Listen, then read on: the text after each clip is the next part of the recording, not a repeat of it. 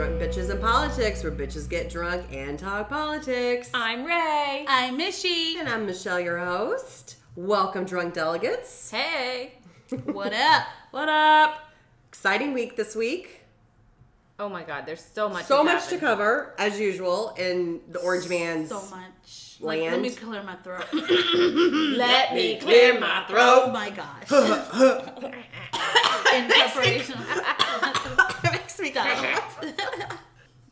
Do y'all want to get right into it? Like we'll we'll do the wine, of course. Yes. get right into it. I Almost- think so. I almost forgot, Mishy. What are we drinking? yes. Because I'm so excited to get started. to get started. I know, but I need alcohol first. We do need alcohol. And this week, I was just looking at this pretty bottle. I want to give a shout out to our super drunk delegate, Karen Cox.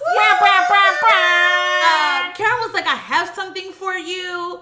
And she like handed me a bag of wine. So we got two wines from her. And we just want to thank Karen for sponsoring this. And she was Thank telling me, she was like, I don't really know that much about wine, so I picked the one with the prettiest bottles. and I was like, oh, so you were like Ray. Yes, I was gonna say, Karen, we are kindred spirits. I love me a pretty label. Watch it be the best damn wine we've tasted. Look, we've had some really good wines with good labels. We have, we have. I'm excited. And she said that her favorite thing about this that her favorite thing about this bottle was the label. It's called Gentleman's Collection, and it's a Cabernet Sauvignon. And she wanted this particular little writing is what caught her. It says. A guide to chivalry and integrity. Rule number one: language, please, because obviously we cuss a lot on this podcast. She's like, "Cause you know, drunk bitches." Right.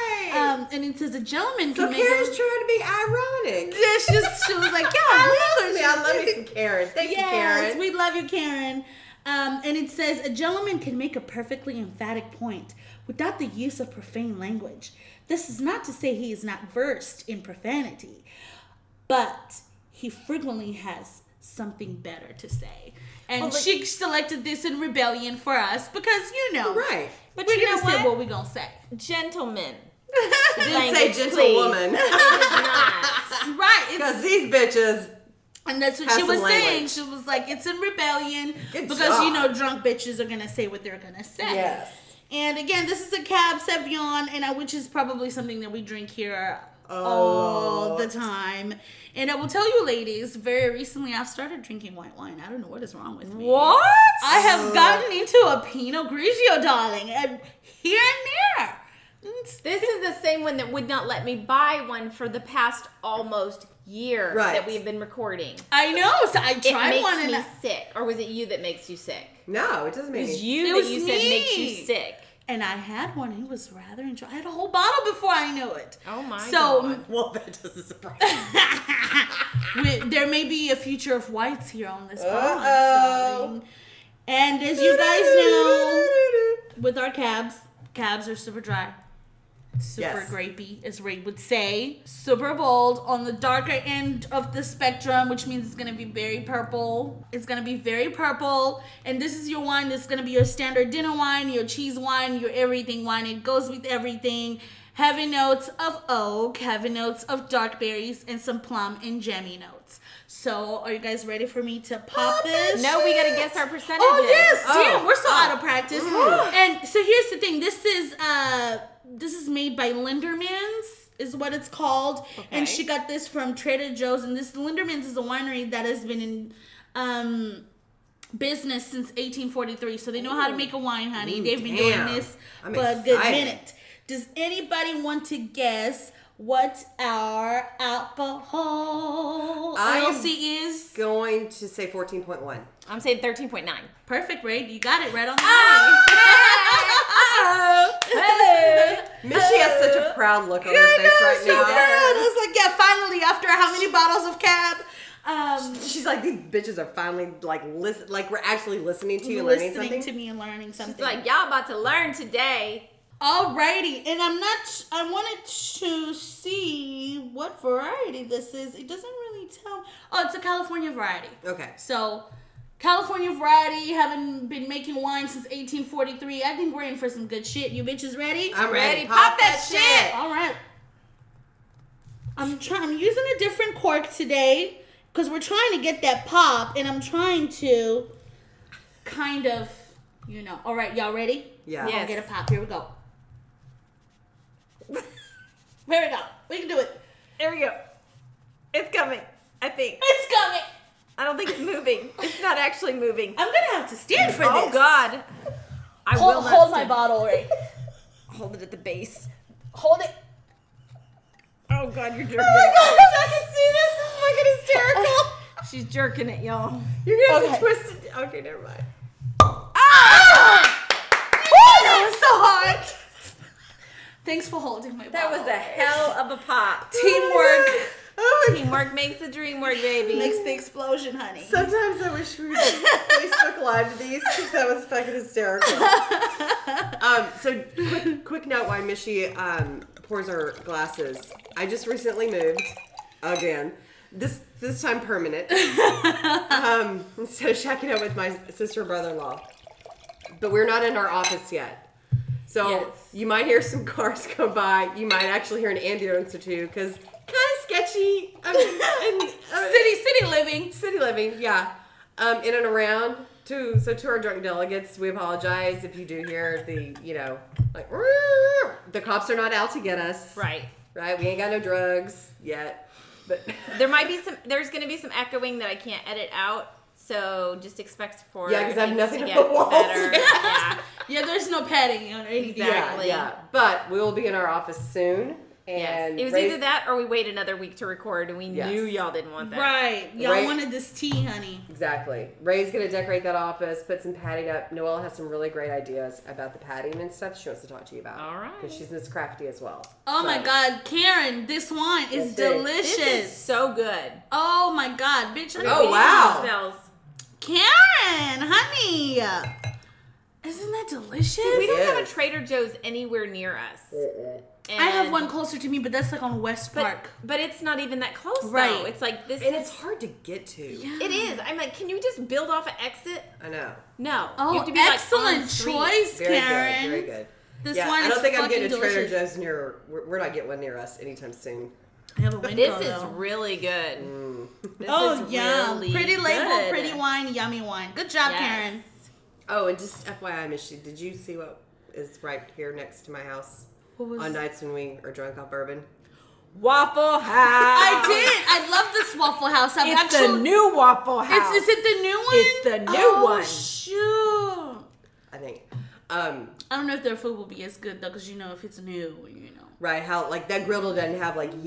Yeah, it doesn't of have bacon years of that gunk. You know what Yeah, I mean? Yeah, the egg and bacon grease and, and shit. and if I go there and all their cooks have teeth, I'm just done. Right. Like it's not gonna work out. If you got more teeth than you got cooks, then there's a problem. Mm. Like if you Oh, could, if gonna spit out the wine. like if I go, I didn't want it coming out of my nose. If you go, if you go over there and you've got all your teeth and not like a pack of Marlboro Reds like falling out of your pockets, I don't. Can Yeah. you even make eggs? For some camels Right. Yeah. and filters. Yeah. Exactly. So the next time when you're over and we're a little uh, drunk off bourbon, all we have to do is walk. Walk across the street. 24 7, girl. Might pod later. Who knows? hey, if, if we know what to give Ray Mm-hmm. to make her like chatty, chatty, chatty and want a pod. I didn't want to make her want a pod. And the good thing about it now is that Couple you live so here. close to both of Oh us. gosh. It was a 13 minute drive for me to It get was here. so nice. Oh, awesome. It was really nice. Uh, She's finally geographically desirable. How long did it take you to get here? Um, I stopped it somewhere else, so I don't really know. I don't Oh, have a good picture. okay. But yeah, I think But it's, it's like, like 15 minutes. minutes. tops. Okay, okay. Yeah. Sweet! We're all near each other. Yay! Yay! And I'm still in District 20, U.S. District 26, which I'm super excited about. Which is awesome. Yeah. Yes. All right. Right. Y'all ready? I'm ready to get into it. First up, impeachment hearings this week. Oh, child. Mm. Drop We the mic. Let me, Have I, a let me take my coat off because Yes. it's about It's to get hot in here? It's about to get hot and spicy in here. Okay, so let me catch up. Introduce, yeah. Yes. So if you have not been able to keep up with what was going on, No um, fear. Yeah, we're here for you. House Intelligence Committee members began the case for Trump's impeachment on Wednesday. That was the first day. And they began the open hearings by interviewing Ambassador Bill Taylor, who is the top U.S. diplomat in Ukraine, and George Kent, who's the Deputy Assistant Secretary at the State Department. and for the most part, if you've been following the news or you just keep up with us, we're your only source of news, what was said wasn't new. Adam Schiff, Adam Shift was the Shift. shit. Just shift. No T. There's no T. No, it's Fuck. just Adam Schiff. I can't talk. I didn't even. No, I was saying what because I didn't realize I said the T. Okay, so Oh, let me try that again because I'm. I was really proud of myself. Adam Schiff was the shit. Mm-hmm. But yeah, you can say Yovanovich I like can. 20 times. I You can't can. say shift. He began the whole thing. He walked through the timeline. He was calm. He was cool. He was collected. He was the prosecutor that he had been in the past.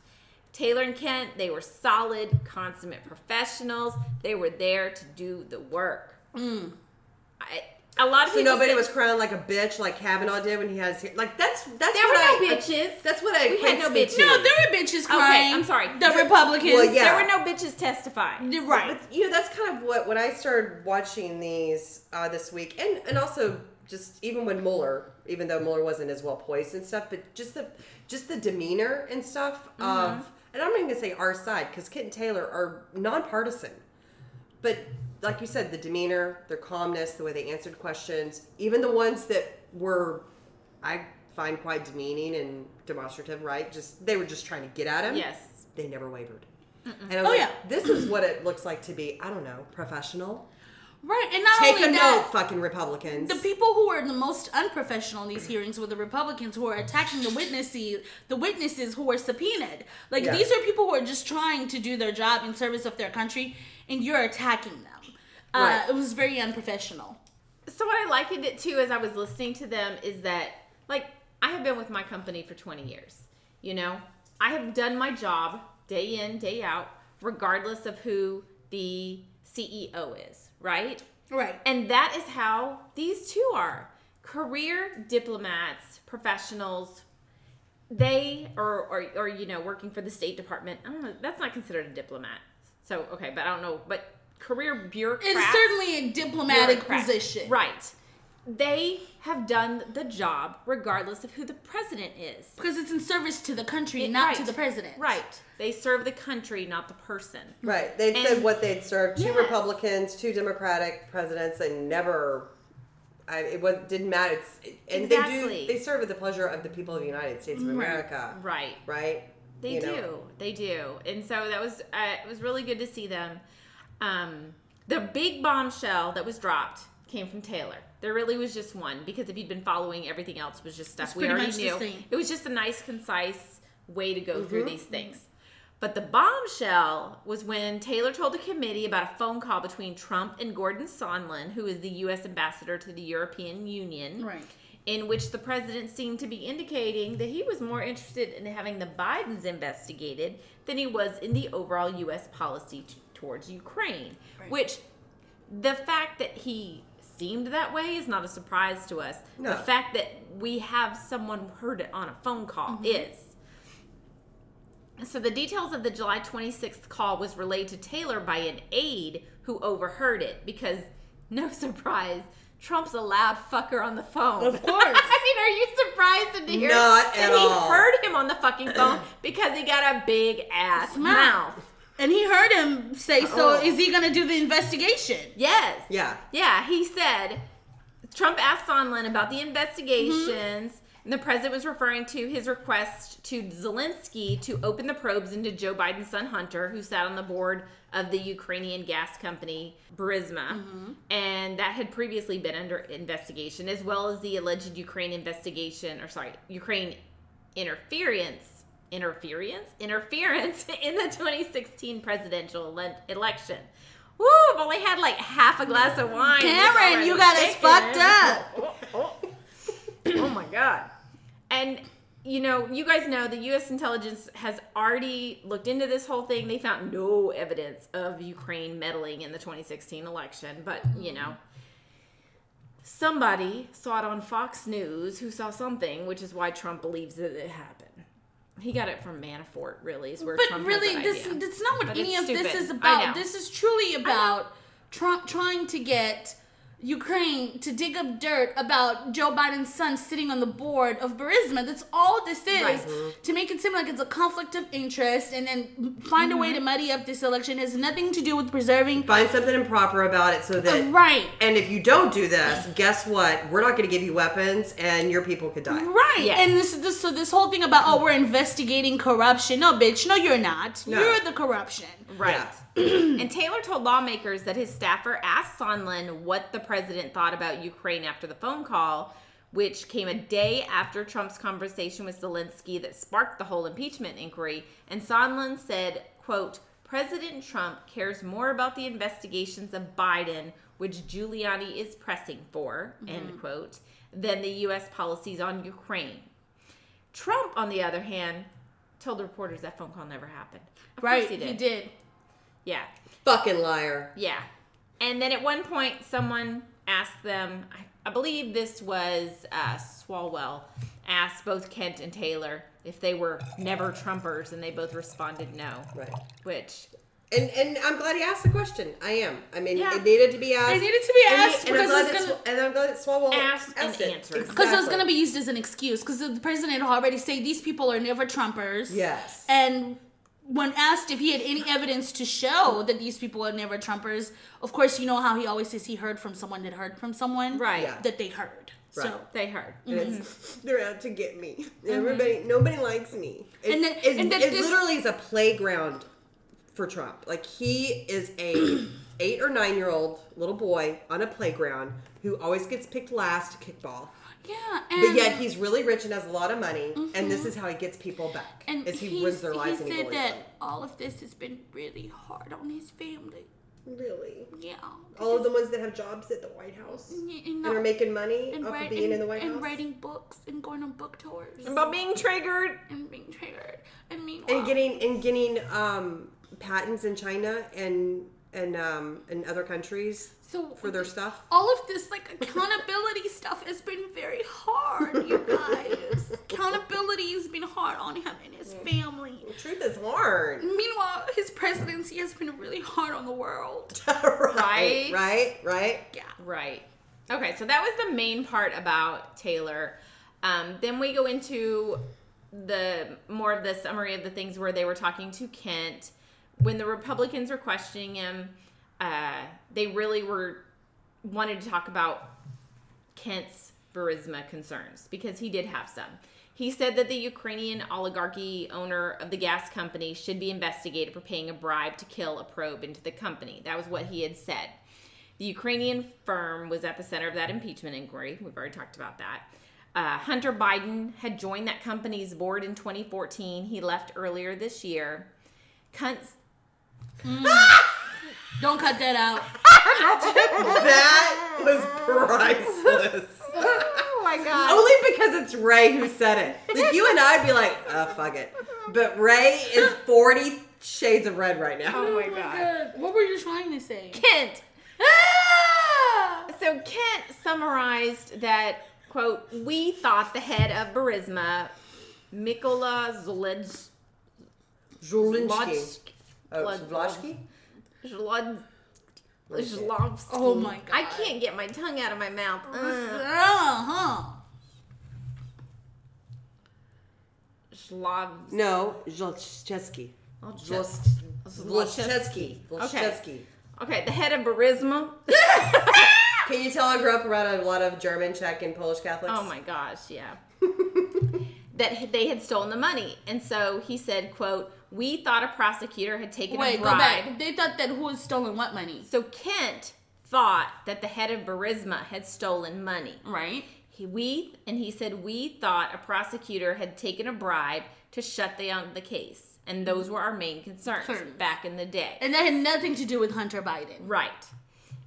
And he said, I think U.S. taxpayer dollars were wasted. I would love to see the Ukrainian prosecutor's office find out who the corrupt prosecutor was and who took the bribe and how much was paid. And that's what I told the deputy prosecutor general back in February 2015. And this is the prosecutor that Joe Biden, as vice president, was advocating to be removed Yes. in Exactly. agreement with Yes. other world diplomats who felt that this person was corrupt. Not because Hunter Biden was being investigated. Exactly. That he asked him to be removed. He asked him to be removed because he was corrupt. Right. Right. And if there was something shady going on about Hunter Biden being there, Mm-hmm. that dude that was corrupt was not the one that would have investigated it anyway because he would have let excuse me, let things go. Right. Right. He wouldn't have the new guy that got put into place is the one who wasn't corrupt, who would have been looking into things. Okay, tinfoil hat.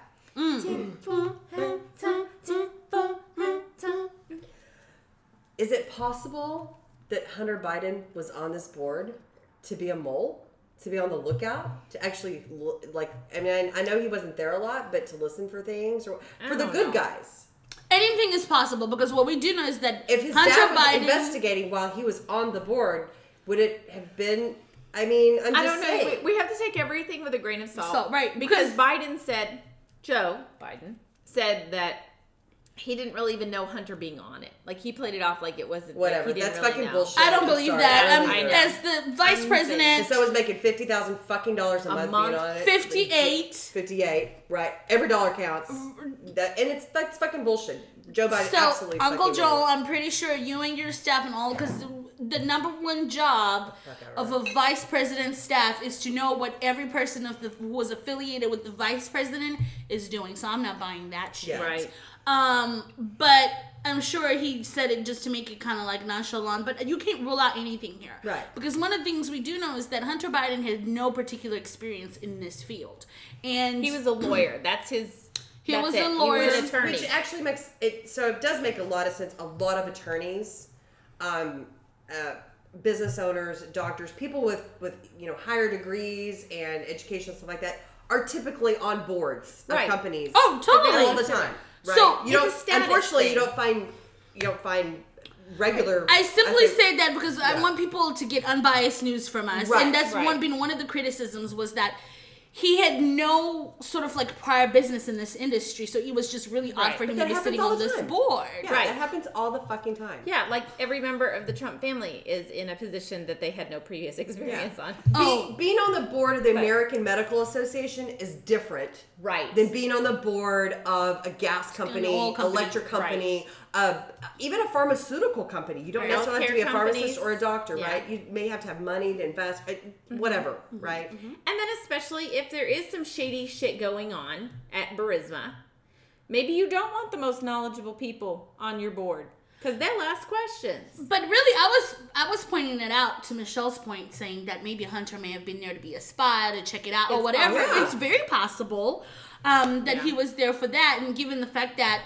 Joe Biden even tried to say, "Oh, I didn't know anything about that," kind of gives a little credit to your theory Right. that maybe there's something there going on. But what we do, I don't think that Hunter was any part of some sort of like shady anything relating to Burisma. Right. I, I um, don't think that. I don't think he took Yeah. any bribes. I don't think he was doing any work for the corrupt, bad people. I, I really don't think that. And not not because I because he's a Democrat, his dad Right. is vice president, or anything. I just there's no evidence, and I just don't think they're that type of people. And here's- Biden is not without mistakes. Right, and, and and, without here's the thing: as Donnie Jr. has showed us, you don't have to go to a foreign country to exploit your daddy's office to get money. Thank you. Hunter can do the very same thing here on American soil if that's what he wanted Right. to do. Yeah, it's not that fucking difficult. Yeah. Right. And the other thing is the J- Joe Biden was doing our government's desire, which was to convey to the Ukraine that your prosecutor is corrupt Mm-hmm. Right. and you need to get him out. And it's not just office. our And it government's right. desire. It wasn't just ours. Yeah. It was a unified thing. Yes. And our government's desire was bipartisan. Right. Across the board, Republicans and Democrats are saying that that needs to go. Right. So this was, it, it's just one of those things that's very convenient for the right to paint it as there's a lot of Yeah. stuff shady when it's not nearly as shady as And just to give drug delegates any more shady than the rest of politics looks. Yeah, in case, in, I mean, in case you, in case they're not aware of the whole Ukraine Russia thing, Russia wants control of Ukraine because of their oil and gas, right? Mm-hmm. Yes. And how they get it is they put people in power Right. that will then give Russia control of that, where the oligarchs get you know ninety percent. It'll be it'll be like Venezuela all over again, Mm-hmm. right? Where they get ninety percent of stuff, and the and the rest of the people are left to starve and or work. Right. And that's how you control people. That's how oligarchs are developed and made and last for years and years and years because they control everything. Exactly. Top to and bottom. Ukraine was part of Russia. It or, was. Sorry, was part The of the USSR. USSR. Yes. And Russia is not happy that they lost all that shit. and Yeah. they want that back. And They what want it back. We're, we're supposed to be They're, they're still pissed off at East Germany. And right, and one of the things that we're supposed to be doing is recognizing Ukraine's democracy and being an ally to them. And we're torn between a president who is kissing Putin's ass and wanting to be his best friend and upholding the democracy of the Ukraine. Like everything is just fucked up. Right.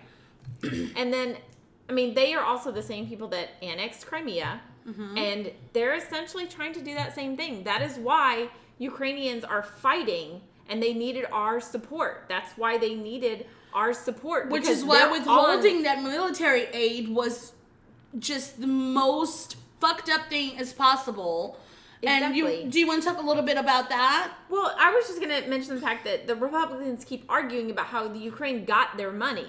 That yes, it was approved. Trump kind of held it back, but he eventually gave it to them. So why is they never got the investigation? So why is everybody so upset they got Well, their money? So correct me But- if I'm wrong. Was it 59 days or was it 60 days that aid with, was withheld? I don't. I think it was it was fifty nine or sixty. But the point is, is that when it did get released, It was because the day after the whistleblower, whistleblower- did, released that shit. Right. Mm-hmm. So, So- it wasn't because he realized the error of his ways He realized I done fucked up. and that somebody's about to snitch. Exactly. And that's what it was. Is someone was like, "Hey, look, I'm not comfortable with this shit." And I don't I was reading somewhere earlier on where to what you just said, Ray, was that oh, aid was just released or whatever the case. Sondland had reportedly replied to Trump earlier on that phone call and said, yes, Zelensky will do anything you ask him to. Exactly. You're fucking desperate. The wolves are at your door. Right. What the fuck? Yes, I will tell you whatever you, want to hear. Right, and that is so important because some of the defenses that have been coming from the Republicans, like you mentioned, was oh well, they eventually got the aid, yeah, because of massive outcry because about. Because they got caught. and then this, my favorite was, well, you know, we're calling the president of Ukraine a liar if we're saying that this is an impeachable Oh. offense. Oh Yeah. well, my thing was they were going. You're you would have to impeach two presidents. I'm like, dummy. That's not how this, works. and second of all, the president of Ukraine is going to Episode say title. That's not how any of this shit works. And second of all, the president of Ukraine is going to say whatever he needs to say, do whatever he needs to do to make sure that that nation and its demo- democratic policies are upheld with our help. So they need our military aid. So like, if I have to lie to you. Or like go to the store and steal a bottle of like formula just to feed my kids. That's exactly what I'm Or, going to or do. smile and say God bless you at our press conferences. Right, and that's exactly what it is. So that as to call to quote the great Alec, Eric Swalwell, Karen's wine's got me all fucked up. um, when he said that I didn't the cheat is not a defense. Like Right. you got caught with your hand in the cookie jar. You were going to steal the cookie. You Mm-hmm. didn't because someone happened to walk into the room and turn the fucking lights on. But bitch, I see your hand in the goddamn cookie jar and your hand on that fucking cookie. But look, So- I pulled my hand out. There's no cookies in it. Ah. right. You so know. I, just a little, uh, I would call it history, but um, just a few years ago. Remember the controversy at the 2016 Republican presidential convention or the Republican convention? Yes. So I'm just going to the read a whole little thing where we are to then start becoming Well, friendly with Russia. So that the one. Trump campaign worked behind the scenes last week to make sure the new Republican platform won't call for giving weapons to your, Ukraine to fight Russia and rebel forces, Mm-hmm. contradicting the view of almost all Republican foreign policy leaders in Washington. Wait, wait, wait. I have a question, Michelle. read that again one more time. I want you to just read that one more time. Louder for the people in the back. And So- I'll ask my question Okay, after that. and this was on July 18th, 2016. The Trump campaign worked behind the scenes last week Mm-hmm. to make sure the new Republican platform won't call for giving weapons to your, Ukraine to fight Russia and rebel forces, contradicting the view of almost all Republican foreign policy leaders in Washington. End quote. I can remember this was a huge fucking a outrage huge fucking with even story. Republicans in 2016. What? This was fuck? after he had So the what was he doing then? But here's my question: Who did that benefit? Russia.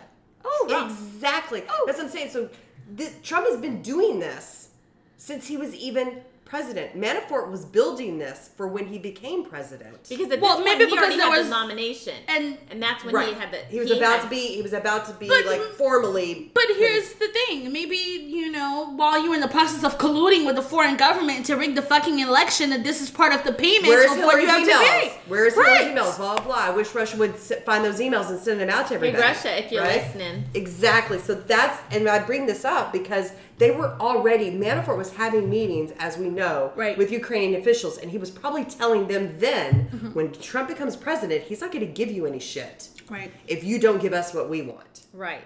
Right. And just to do a little more tinfoil hat time, you better work with Russia. Blah blah blah. it's everything that this president has been doing that he has blundered that we all are looking at like this is bullshit this is fucked up all benefits russia in the end like if you look at the whole thing that just happened a few weeks ago with the kurds in syria? Who did that leave the gate wide open for? Russia. like it's this is not a conspiracy you know? Like these are things that if you it's deductive reasoning. All you have to do is just pay attention. So when I think of Putin now, I just because of my age and and I'm not saying that younger people don't know anything about World War II, but it was a little bit closer to us because Yes. of you know it was our grandparents. Blah blah blah. i'm not gonna sit on this podcast and let no. you old hoes shit on the young No, no, people no. i'm just No, no, saying no. i'm just No. kidding just kidding Um, and I think that we probably com- uh, compare a lot more stuff to World War II and Right, Stalin, right, and, right, right, and- right. Because y'all have enough fucking dictators and shit in your lifetime. You don't need to go that back. you don't back need to go far. that back You far don't yeah have to. But when I think of Putin, I think of the same thing as, as Hitler. And I'm not comparing Putin to Hitler. I'm comparing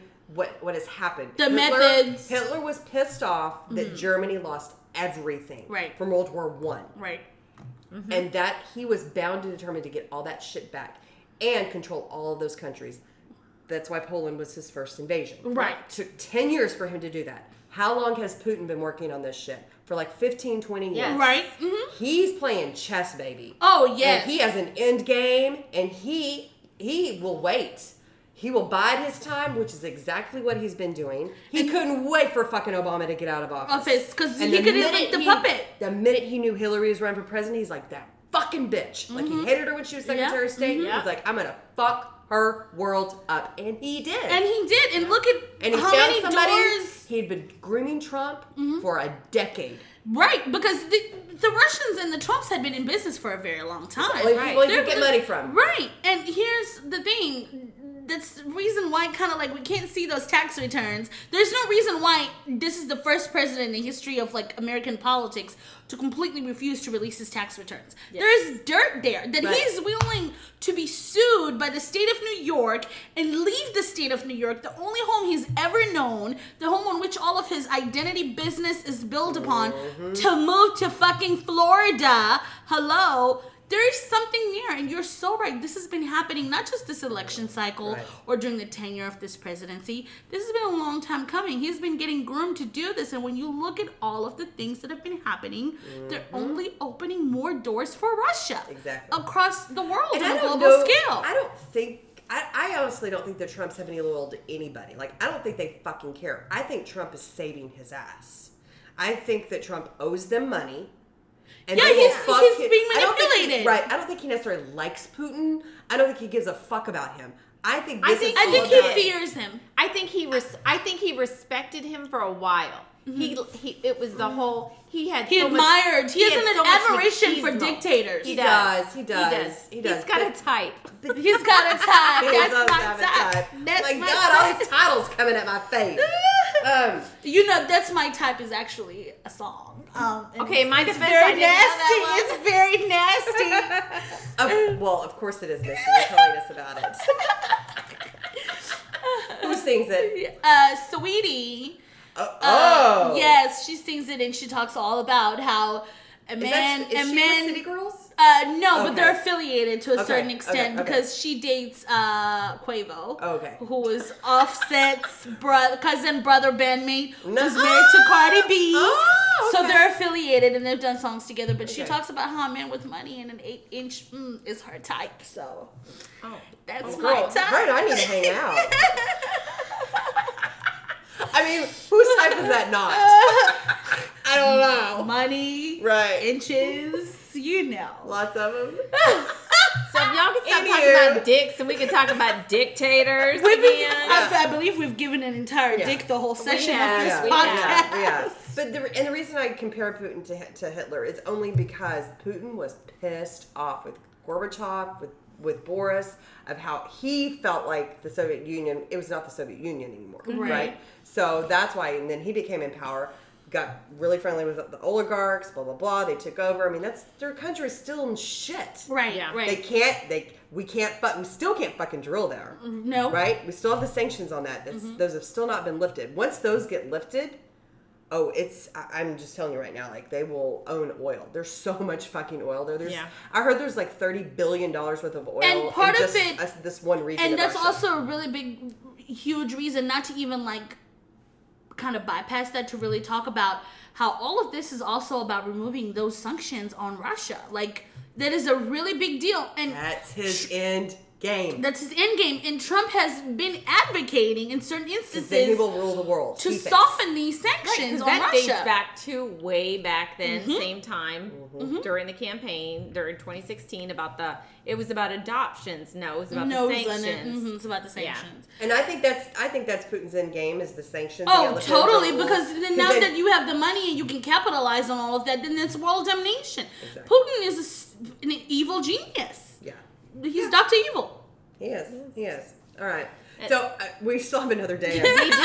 We do. He's to talk about. I'm sorry. I got off of Ooh, that. Good I thing did- Karen got two bottles, honey, because we done No. gone through this first bottle now. Like that shit's awesome. Karen, this so is good. so, So good. good. You're definitely buying that again. Oh my god, it's just so tasty. It is. Um, it's going down that water. hmm It is. So let's go on to the next day. Not the next day, but the later. but the but the next hearing. Right. Same week. Yes. Same week. Um, so and it was Yovanovitch. yes. Um, again, I'm I was not that I didn't think I wouldn't be. So super impressed with her. Yes. Like that lady, sharp, poised. Iron Will. Oh, With a little bit of sass, honey. Just a little With bit. a little bit of, bitch, who are you talking to? You know, okay. yeah. So Yovanovitch was She definitely can say God bless you or bless your heart, and mm-hmm. you know she means fuck off. right. yeah. So just to backtrack a little bit on who Yovanovitch is, she is the woman that was the ambassador, the U.S. ambassador to the Ukraine, who then, because of Trump and Giuliani not liking some things, and they realized that they couldn't get one over on her, and she wasn't going to play their kind of ball, and she mm-hmm. was going to be an obstacle. Trump had her removed. Now, yes, a president can has the right to appoint an an ambassador. They don't have to keep them. They serve at the pleasure of the president. Exactly. However, when you remove someone like her for really no reason that makes sense, it looks suspicious. But it's one thing to have removed her, but then it's one thing to disparage her character after you Exactly. removed her. And that was one of the things that I really didn't understand because it was not the fact that they removed her knew it was sketchy because they couldn't really say that she was ineffective because she Right, wasn't. she wasn't. She was a then- badass bitch. Right. So in an attempt to then try to justify their actions, they tried to disparage her character, and this is just like some bullshit. Yeah. So back in uh, July, we saw a rough transcript was released by the White House in which Trump called Miss Yovanovitch bad news, quote, bad news. Oh, that he heard And said that- she wasn't that effective. Yeah. And said that, quote, she's going to go through some things. So while she was being interviewed at the hearing, they asked her how she felt. And she said she felt when she heard about that trans- that call, when she read that transcript, she recalled that she felt threatened by Trump. Mm-hmm. Her words that she used was shocked, appalled, devastated. Yeah. And then that fucker reinforced that narrative that she'd been saying about how she felt like she was being threatened because while she's fucking testifying, mm-hmm. he is out there tweeting, quote, everywhere Marie Yovanovitch went turned bad. She started off in Somalia. How did that go? Mm-hmm. Then fast forward to Ukraine, where the new Ukrainian president spoke unfavorably about her in my second phone call with him. Not true. Why? Not true. Not true. And it it is a U.S. president's absolute right to appoint ambassadors. So this happened during the fucking hearings while she is testifying. Democrats suggested that he was trying to intimidate a witness. Which is an impeachable offense. That is. So why keep doing crimes? I posted on Facebook like So- last two weeks ago. Like, if you don't want us to do this, stop committing crimes. So what does he do? Commit some more fucking crimes. Mm, so one of the things that we say here on is cash up your crimes, and I think we need to also add whisper your crimes, Right. Because this president is capable. Of, you can't. You gotta whisper your crimes, and then bitch, don't fucking tweet your crimes. Don't tweet your crimes. Okay. Exactly. So while the Republicans, who I feel so very terribly sorry for, not, who are going out here and having to lick this president's ass in public while he basically goes and defies everything that they're trying to do. that visual, by the way. They're going out there in these press conferences and going, well, there is absolutely nothing impeachable about anything that the Democrats are doing. And at this point, this is a partisan impeachment effort. Meanwhile, your president is literally doing an impeachable offense in real time. Yes. So much so that that tweet was read during the hearing Basically live. making it, admitting it into evidence. So, and I'm sure y'all you watched it. Like I, I know some people listened to it, but I don't know if you like actually watched it. I listened, TV. I didn't watch okay, it. so eh, so you, you heard this, but to see it visually was just amazing. So right after Adam Schiff read the Orange Man's tweet and got Yovanovitch's um, response to that, which she's basically said she's kneecapped. Like she's just like, Yeah. I can't believe, Right. right.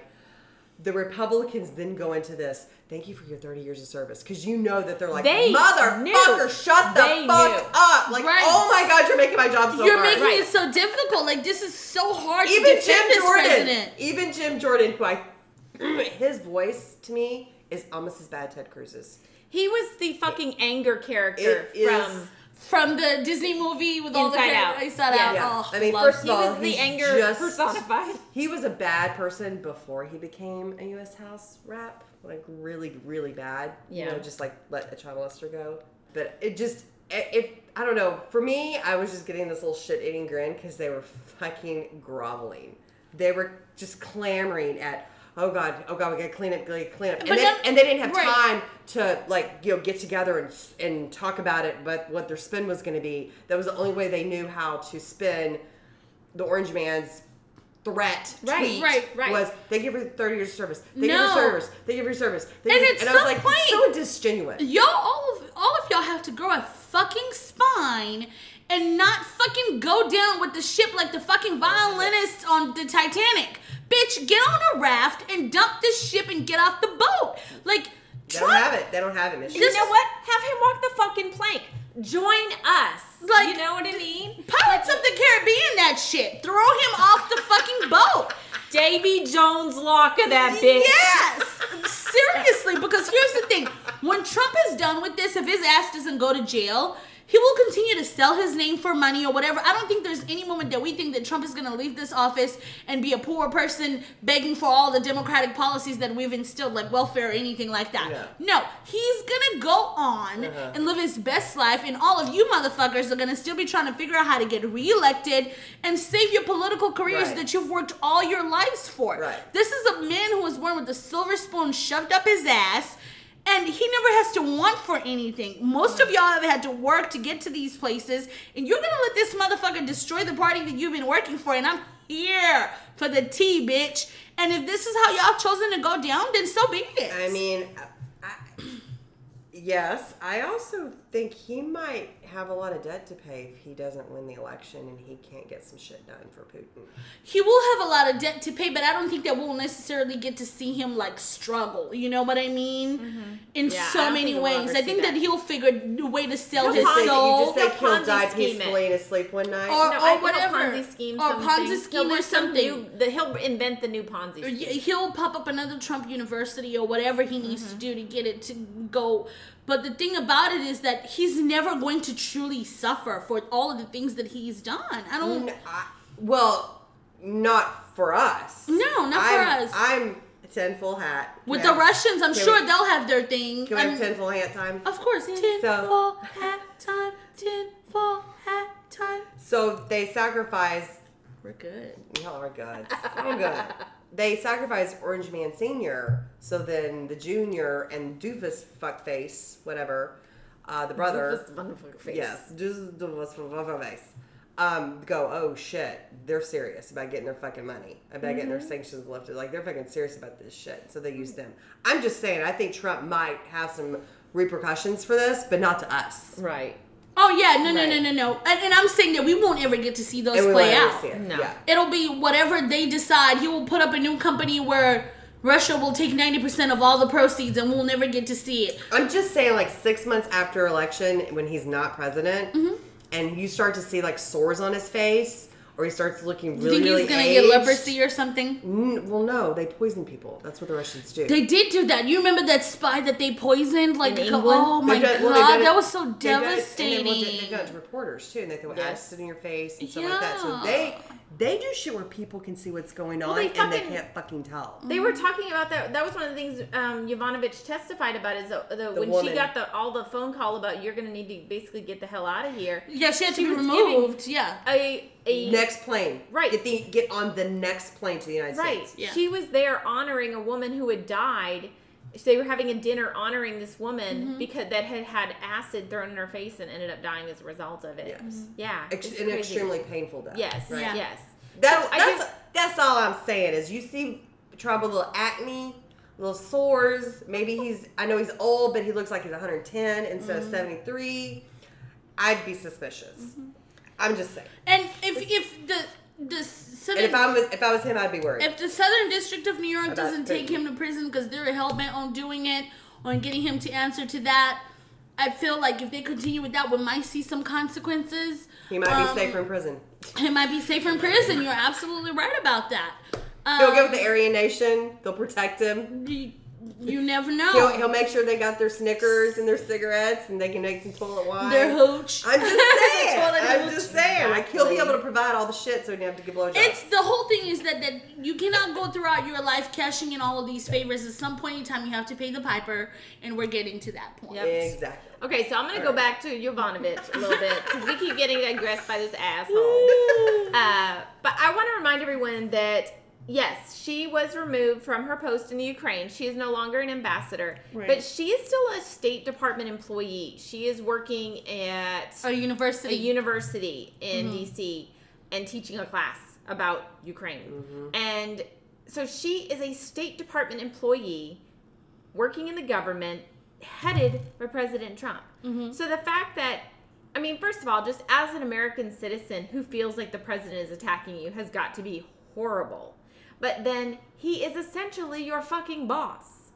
And he still continues to attack you, attack your character. Uh huh.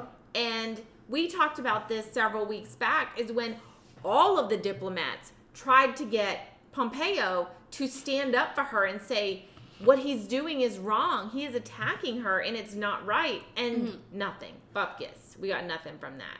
So one of the things I, I wanted to like tell our audience was just like her response, because as we talked about earlier, was that she was intimidated in real time Yes. with that tweet from President Trump, and then Adam Schiff literally paused during the hearing and asked her what she thought about that, and I kind of wanted to read her words and quotes about what she said. Um, she kind of said, you know, it was you could tell she was uncomfortable. Like this was a clip that was playing over and over again, with like kind of like a like a forced smile on her face, Yeah. feeling like very disturbed. She was just kind of saying, you know, it's very intimidating. Is exactly what she said. She paused. She did like kind of like trying to process. You know, this is happening in real time. And mm-hmm. she goes, I can't speak to what the president is trying to do, but the effect is to be intimidated. And that's exactly the effect that it has. So she then, you know, said that, and then Schiff responded and said what you said earlier, Ray, is that some of us here take witness intimidation very, very seriously, which at that point was putting it in record to say, Yep. here we go with an impeachable offense in real time. But yeah, she Exactly. like I can't imagine what this lady feels on a daily basis because she says she gets threats all the time. Yes. It's a very scary like place to be. and she did. She tied her for personal. serving her country for 30 years exactly. under the pleasure of the president and the and the American people do, trying trying to outroot corruption in other countries and and she just- has served in some really rough Right. places. and blaming her for She fucking not- wars in Somalia Right, Orange exactly. Man what the She's fuck Somalia has no standing government. right Right, and Somalia has been has never been smooth sailing. Like I don't know. Not in our Smooth lifetime. Not in sailing modern- is lack of a better term. Mo- Not not, in our in our, mo- lifetime, not in the modern Yeah. years. It's- you know, I don't know. I know when we've been had given lots been of used- Pirates of the used- Caribbean references, but, But they it's have like, fucking pirates in Somalia. that- and they- I'm they're the, the- captain now They It's and they're the ones that rule. They're, Yes. they're the ruling body right, out there. Right, and and the and of course when you look at that too, you're like, well, they're forced to do that. I mean, Right, It, it just yeah. there there is there's there's just It's not a way cyclical. out. Exactly. Right. Exactly. And the point is, is that when she was in Somalia, when she was in, uh, I can't remember one of the other places that she talked about being, um, and then even also in Ukraine, these are hardship appointments, which means these are not cushy. You are going to have a lot of work to do, And your life is in hard, and your danger while you're doing in it. Danger. She referenced, um, you know, we Republicans love to tell you about some Benghazi, but she Oh, honored God, them when she talked about what was happening. And, you know, she mentioned Libya. She said the, um, you know, ambassadors or the the people that worked at the embassy in Libya. She didn't call it Benghazi. Oh my God, Karen! yes. I wish you could see what is going on right now. I'm trying to Uh, be serious. Michelle has trying to drink the last drop out of the bottle. so good. Um, I never drink the wine this fast. you never, like look at you. I'm You're sorry like, to interrupt you, Ray. No. Just, I was like, really? There's nothing left? Karen Yes. is gonna be so pleased with that because she Okay, yeah, literally sorry. was like, "Look, I just picked it because the label looks good." But she, did you want to crack it now? Let me finish my thing. Let her We're finish her almost thing. We'll done take a break. Yovanovitch. We'll take a break and, And we'll then come we'll- back. Okay. So, um, who was I saying? She's like, God, look yes. Y'all are a mess. Are we drunk? Okay. Okay. Are you? So you know, she was talking about the fact that the the the pe- four people that died in the embassy in Libya, Benghazi, Right. that they served. They have an important job to do. That that was a hardship for that person that was there as well. You Right. know. And she went on to say how the State Department's failure to defend her and others subjected to partisan attacks had this mm-hmm. profoundly negative impact on the institution as a whole Right. quote this is about far far more than me or a couple of individuals as foreign service professionals are being denigrated and undermined the institution is also being de- deg- is also being degraded this will soon cause real harm if it hasn't already Right. Yeah. and that tells you as someone who is a foreign service professional this is not about every four years every eight years this is No, not they're about in this for the, the long haul. It's, person. it's about serving the nation and its ongoing needs. Because although we change parties or we change leaders or whatever, our needs, foreign wise, never really truly change. We're under the same agenda of what we're trying to accomplish worldwide. And those things can take 15, 20 years. 30 years And you are passing a torch on to the next ambassador. Right. And, And they have ambassadors to be able to, to feel like, like their this. country has their fucking Back. back. Exactly. Right. Not everybody gets a cush job as a, and a cush appointment because those do happen. Every Yeah. party does it. But you get a cush appointment. You like want to go to Iceland? Right. You want to be the ambassador to Canada You go to never going to go to war with Sweden. them. And, yeah. and, and here's the thing too is that Denmark. by by by having their back, what I mean is protecting them at, at as much as you can. right. Like she said, her and and her um, you know co-ambassadors go to places where they know they might face danger, and they do that at their own will. And their lives are constantly under threat. And right, and they know that, but they still need to know that America has their back as much as it can. Right. Right. Right. I mean, we can't. We obviously have had ambassadors ambassadors die, and and who are heroes for trying to change that All part of the the world. time. Who went in there knowing that their lives could be at risk. That's why they, when they go into these places, they're not fucking taking their whole families and kids with them. Right. them. And sometimes they do, sometimes they don't. Right. Most but of it depends on their appointments. Right, and they're young if they have young kids and stuff like that. But but to get a call and say you should probably get on the next plane would Right. scare the fucking shit out of me. Like Exactly. I'm in a I'm in a foreign country Mm-hmm. where I'm the ambassador, and I'm just basically being told they don't like me here.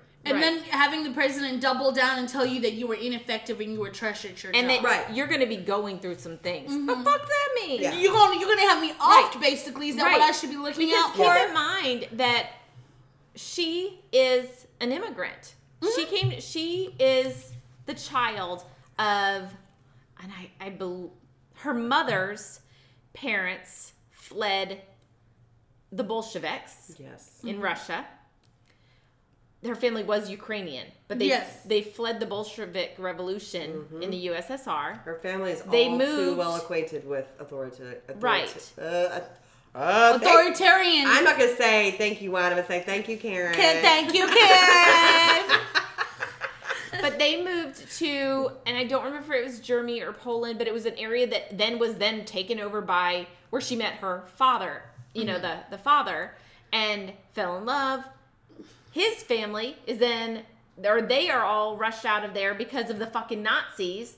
They end up settling and making a home in canada which is where marie was born. Right. and then they immigrated to the united states and then gained citizenship and whatnot. Right.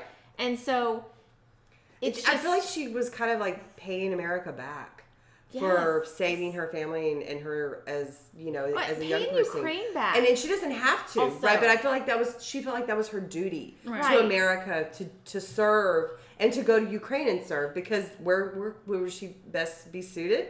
In Ukraine, right? Right. She knows that area of the world. She's of Ukraine descent. It, and, it, yeah. it just made it even more I don't know, I get kind of goosebumpy when I think of it. The fact that she was here and she took it upon herself to go all the way back over there where she she could be up here in a cushy job.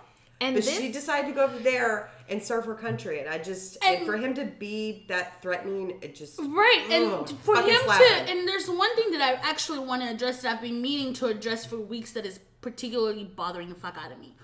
He victimizes all of these people who are testifying against him, but then he then comes and says, "Oh, this is a lynching."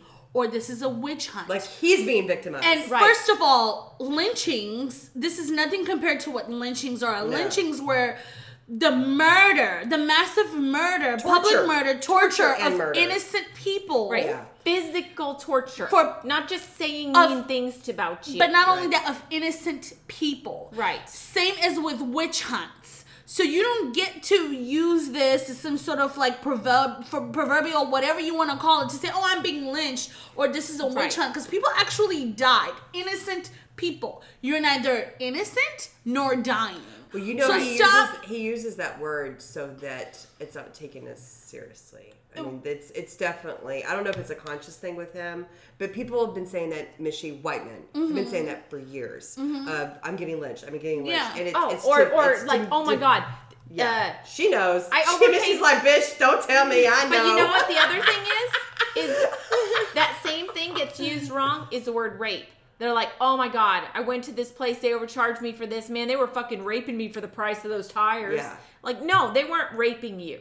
Yeah, Right, and so that's a all of violent these- act. all of Yeah. these words of oh this is a witch hunt or this is a lynching that's coming directly out of the president's mouth we like first of all i really don't appreciate that Expand your vocabulary. because find you a more appropriate yeah word. find find a tremendous vocabulary to use how about Read that a thesaurus! bitch and it's just really frustrating because this is a man who has exploited this office for any and all of his kind of needs but also to victimize other people and then in turn Yeah. turn around and make himself the victim and to the point of like what ray is saying with um Yovanovitch it's like here's a woman who by all odds she didn't feel like she was gonna be here today because she testified and said she thought her life was in danger and the president of this country facilitated that fear and we still have people who are elected to the House who are defending the actions of this president. Yes. Yeah. And it's really sick. I don't I don't really know how we're gonna move forward from here, but Speaking of moving forward, is Mm-hmm. thinking long term is one of the things that we have seen in the four years that this man has been president is our State Department has been gutted. Well, Oh, we did yeah. a whole. You did a whole we segment talked on our about how many about places. that. Well, we talked about how many places, uh, areas vacant. are vacant or Right. have acting such and such, but they're just not even filling so many postings in the State Department. And then you see the way members of our State Department are being treated. I don't know. If you're 20 years old and you're college, are you looking into this? Like, is this something Right. that you still really want to Mm-hmm. consider doing? Knowing this is the kind of shit you might face? Oh, Okay, I'm I done. know, I know. I'm, get, I'm getting I'm getting off for Klimt. Like seriously, the wine like makes me hot. Which Karen again, thank you. I can't wait to open up the next bottle. Um, oh right, we're gonna take a quick break. Yes, come I back. need a break. I'm pissed. I am. I'm really. I'm very Yeah, annoyed. I know, I know. Um, We'll be right back.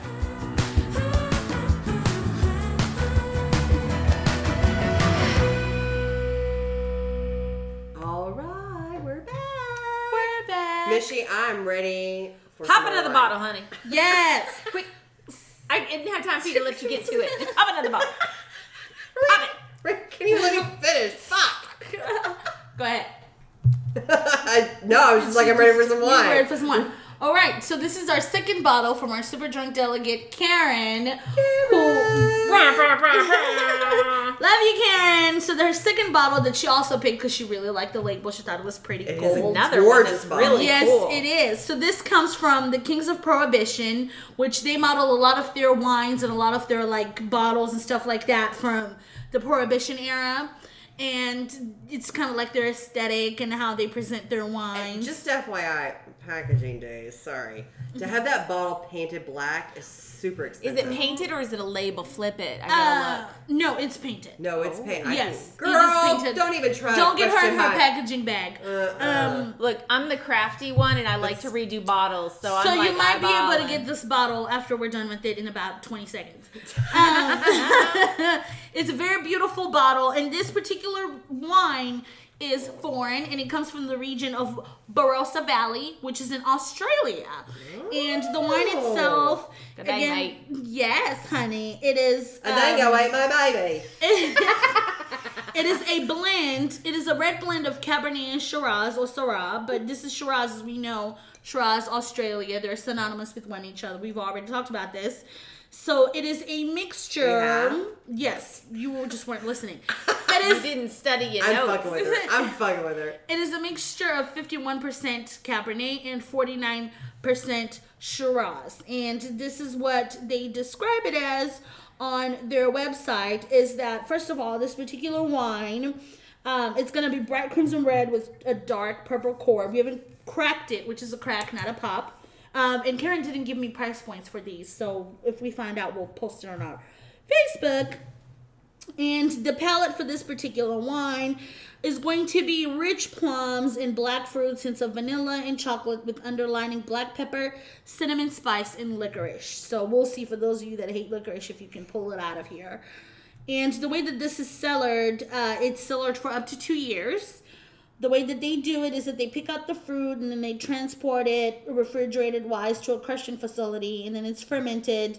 And after approximately seven days, um, on skins on skins the wine when they skin the grapes of the wines, they are pressed, fermented to dryness on a carefully selected rate of oak planks before being matured in a combination of stainless steel and old oak barrels. And they say that this particularly pairs well with steak and fries, which is like, ah, hello.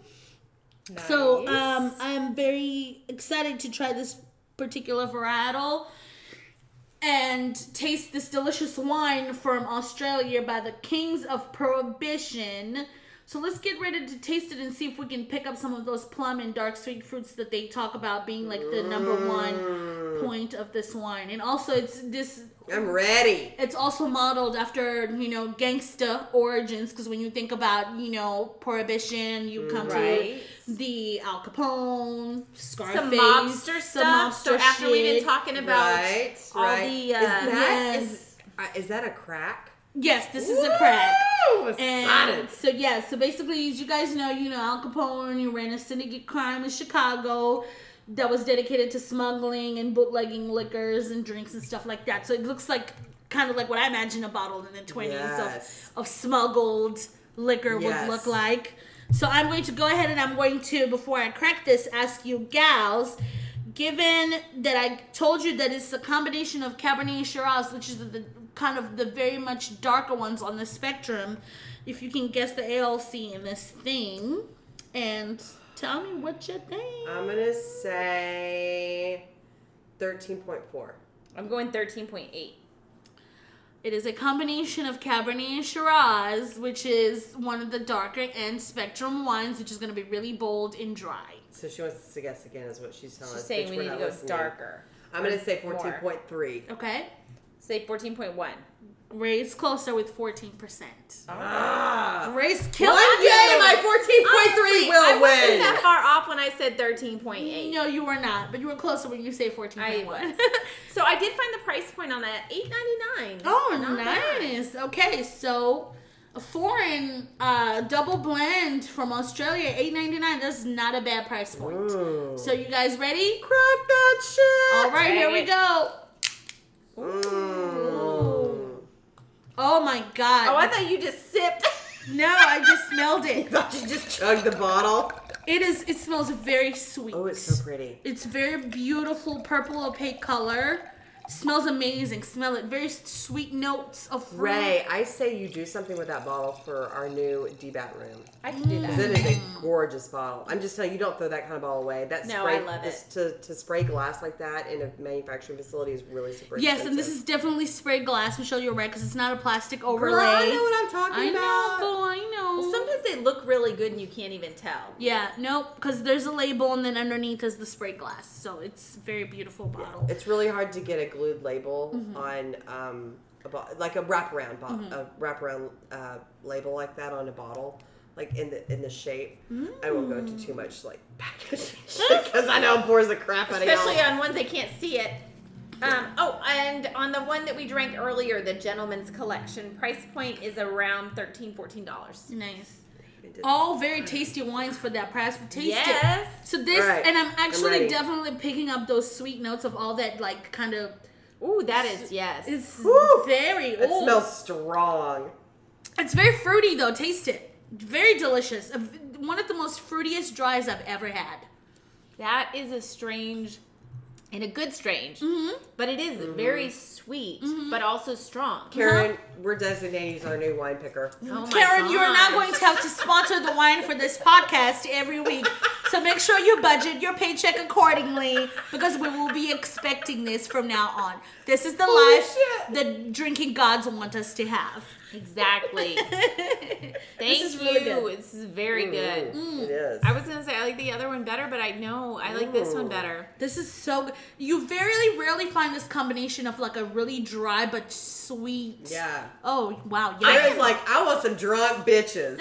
she did. She was like, make sure y'all get drunk. We've had, I would say, over the last couple months, we've had a few that are Cabernet blends, mm-hmm, mm-hmm. and I really like. I really like the those. blends. Oh my it's a combination of all the good delicious good delicious shit. And this is quite an elegant wine. It is very delicious. I'm here for this. Yes, thank you. Hmm. All right, All right. Michelle. All right. So one of Orange Man's besties, The bestie. Ah, um, the Penguin Man, like really truly down to his core, and an ultimate freak. Roger Stone met his fate this week. Oh, Woo! honey, did he ever? Did Tell us all about it, Mishi. Yes, because Mishi and I were just like we were we were rolling. We were like Oh, taking it all. Honey, in, I was marinating all tea. in those justice Mm. juices. I was all up in there. I was like, marinate me, honey, and then put me in the oven. I'm here for this here justice.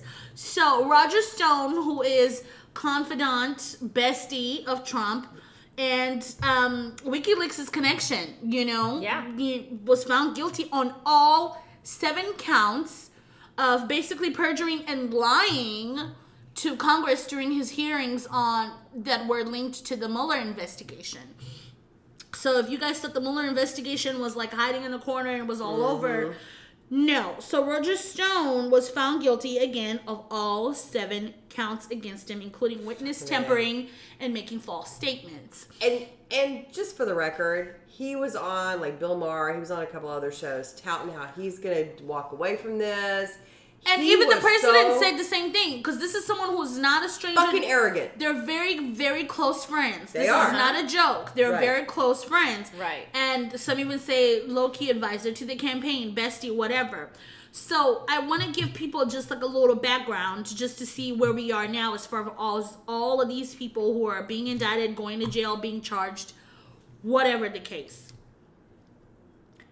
Stone is the sixth Trump aide or advisor to be convicted of charges brought as part of the Mueller investigation. Now, I don't know how you ladies feel, but if all your friends are going to jail and everybody is getting indicted and getting I all mean- these massive sentences, bitch, you might be a criminal. How Yeah. about that? Right. I'm just saying. Yeah. You sleep And with you- fleas. Wait, you lie with dogs. You wake up with fleas. Yeah, and it's it's not like you know when people are like born into a family, like marry into a family without knowing what's going on, which does happen. These are These your are closest people circle you- of friends. that you seek out and mm-hmm. become a part of their little world, and they all start going to fucking prison and, mm-hmm. or getting convicted.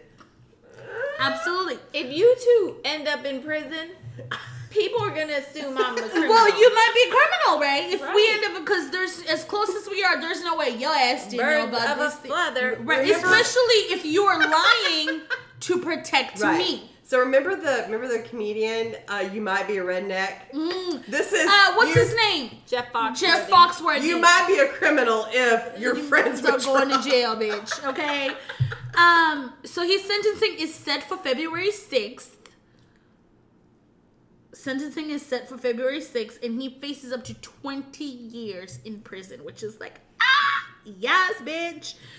The jury deliberated for two days, and then they brought this verdict: guilty, guilty, guilty, guilty, guilty, guilty, guilty. I hope they took Just his guilty. I hope they took his passport and visa away, or passport away because Yes, they did that, and he's he is going to be able to. gonna, he would fucking run. he they he was not deemed a flight risk. He's gonna have to t- send all of that in, and he's gonna get to hang out with his family for the holidays and Oh, do all that because you know you know how that is. yeah, you a rich white man. Right.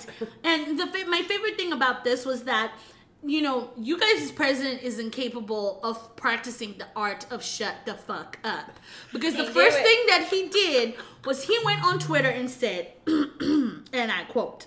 So they now convict Roger Stone of lying and want to jail him for many years to come. Well, what about crooked Hillary, Comey, Oh my god! Page, McCabe, Brennan, Clapper, Shifty Schiff, oh, and Nellie Steele, and all the others, including even Mueller himself. Didn't they lie? And I am like, Wow. you talk about shifting blame on other people and trying to pass off as much blame as possible.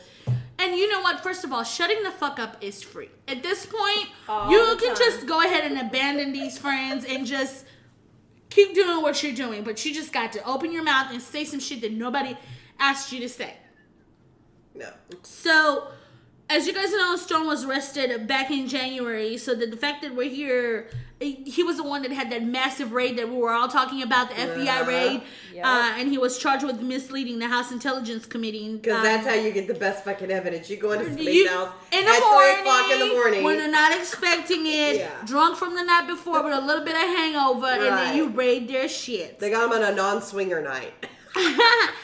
and so he was charged with misleading the House Intelligence Committee in 2017 about his efforts to find out when WikiLeaks would be releasing emails hacked from the Democratic Party in Clinton's 2016 presidential campaign. And basically, the case was rested, and then they came back, and you know, found the motherfucker guilty. And he had the opportunity um, to come out and basically tell the truth and Right. But he didn't because he was protecting this president now he faces up to 20 years and i just Wonder what wonder what the Putin has on him. i don't know Because he is a freak. I'm just saying. the thing about it is that like He definitely is. Mhm. if if we're criminals and my bestie the biggest criminal in the country has the highest office in the land bitch i better not be facing 20 years in prison for protecting you you better give me the hookup you better figure some shit out and all you can give me is a shitty ass tweet about all these other people that could be Right. convicted bitch i'm Right. about to go to jail like where's can i get a hookup or Yeah. something so you know basically that's what's going on. Are what's these going federal on charges? i'm sorry Are these Yes, federal they charges? were yes these are federal. federal charges And I'm gonna say I won't even. I he won't even try to. Um. Uh. Fuck. what am I trying to say? Oh, uh, Trump give him uh, Pardon? pardon because Yeah. it'll make him look guilty. It'll make him look guilty. right. And No, because he I can totally see him trying to give him a pardon and just saying that that all these he was convicted on bullshit. I can totally see him Right. doing that. So, all in total, between the 20 years for witness tampering charge and five years for each of the other counts, it's a total of about 50 years if he gets given the maximum. So, he's no young man. He's no spring No, chicken. no. So, he will definitely be looking at, like, if he has to serve 50% of that, I'm sure they'll give him some sort of cupcake federal prison to go to where he can live out his best life and still have all of the All luxuries federal of life. prisons Yeah. cupcakes. Right. So, It's does- not. It's not my ideal, but it still means he has no freedom. No, and it's even more than that. The, him being found guilty is just a step towards. If you are found guilty of lying to protect this president, so what is this president hiding, and when are we going to actually charge this president Right. so that him and his friends can all go hang out in prison? Right. Like you know, Yeah. so that's where we are with it, you guys. And I just I wanted to hear uh, your thoughts about this particular convictions that all of these old white men are going down for the lies and the fraud, honey, I- the fraud of it all. Right. It, it's not surprising to me. I think it's. I think, like you said, it's one step closer to uh, whether Orange Man, Orange Man wins the next election. Because let's don't get our, you know, No, no. Let's don't. Let's don't all. As we used to say, let's don't all suck each other's dick at one time. That's right. right. Let's, he could still win. Oh yeah. right? but I think this is definitely leading to the fact that if he doesn't win he's not president anymore, then he can be uh, picked up, charged, and have to go through a trial himself. And let's because not- of all of these cohorts, and they will get them all together when they're all in prison and be like, "You get a deal, you get a deal." It, it'll be like fucking. You get a car, you get a car, you get a car. It'll be. They it will will be playing It'll be Oprah. like they will Yeah. be playing Oprah. Like you get whoever fucking has the most shit and speaks up the first, fucking gets the deal, and your deal is getting to walk or away. get him to walk away. And uh, one of the things that this is a symptom of is that this erodes the public's, you know, confidence, whatever confidence that they had in this president. It erodes that, and I think this is a good road, away.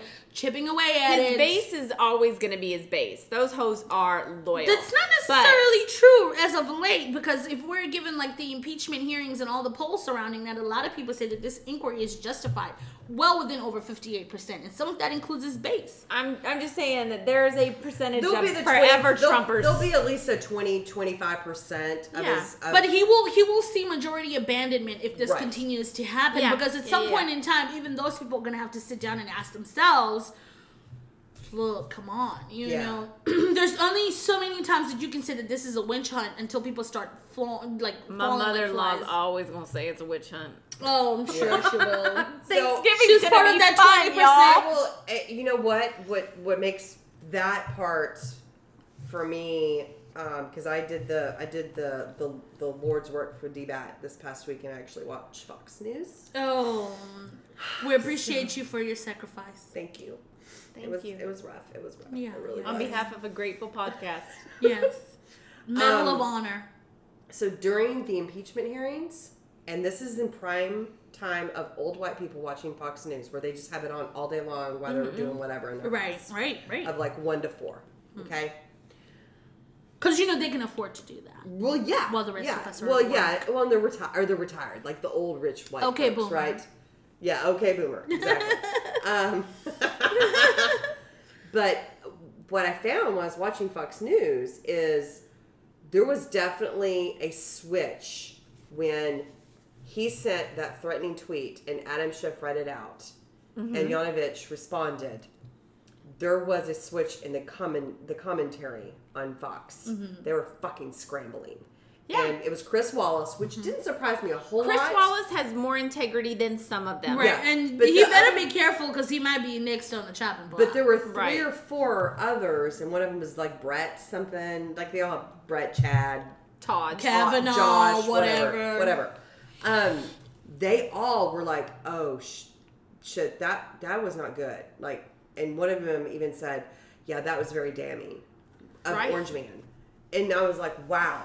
And to me, Mishy, that actually has more impact, which is sad. because that's world. where they get their news from and their opinions and their beliefs. and it's and it and it's and It's whatever they're they're basically whatever they tell them to, to believe. That's what they believe. But they've run out of excuses here. What could they say? let's play devil's advocate. There are a lot of people that believe Rachel that watch Rachel Maddow, and that's where they get their news.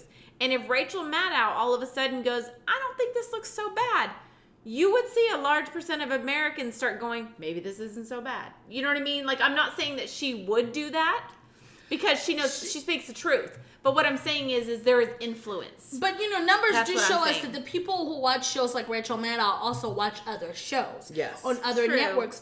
People, and this is a study, I'm not making these numbers up. People who watch Fox News only, watch, Fox, News. and that's why I said this was so indicative Yeah. of Right. the turn of if Fox News keeps this up, and plus they they had no time to spin.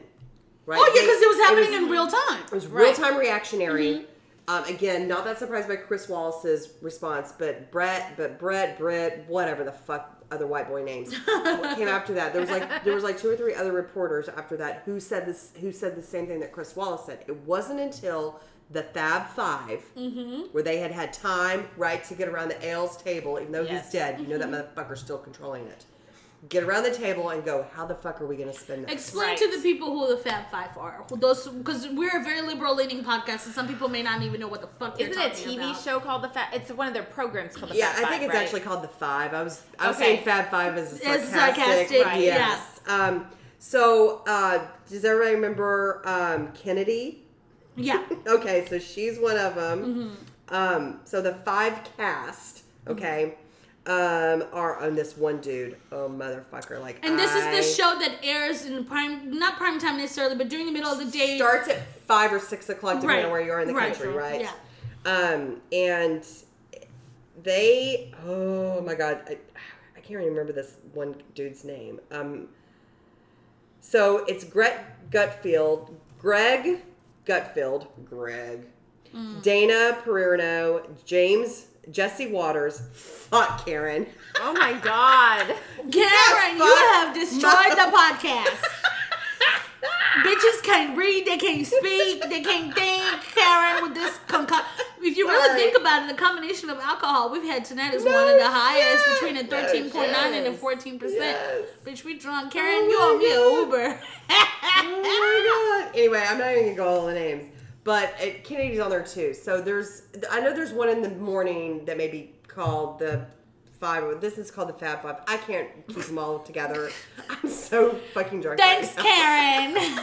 anyway, but um, but it's super. The one in the morning is Fox and Friends. Right. So the Right. Mm-hmm. one in the afternoon is the 5 Um, and they have the one white dude on there with it, which I think is Greg. They and here's what he was white saying. He was like, dudes. "She got fired." So by the time it got to that show, they were all like, "She got fired," and you know, the president can pick ambassadors at their will. So they were doing that spin. But for those two or three hours before that show came They on, they had nothing to spin because the Orange Man had destroyed all of that. All of them because So he's it- countering it can, them. It can slightly turn because of stuff like that. But here and here's the thing that is so fucking like as I'm watching, being like liberal leaning myself and like being a liberal, a progressive liberal, is Liberal fucking- leaning. You liberal as fuck. I'm liberal as fuck, but you know that that's what the Republicans girl, will say. L A A F. liberal as fuck. The thing that was like fucking hilarious to watch is that it was the Republicans in the House basically leading the narrative for these Fox News people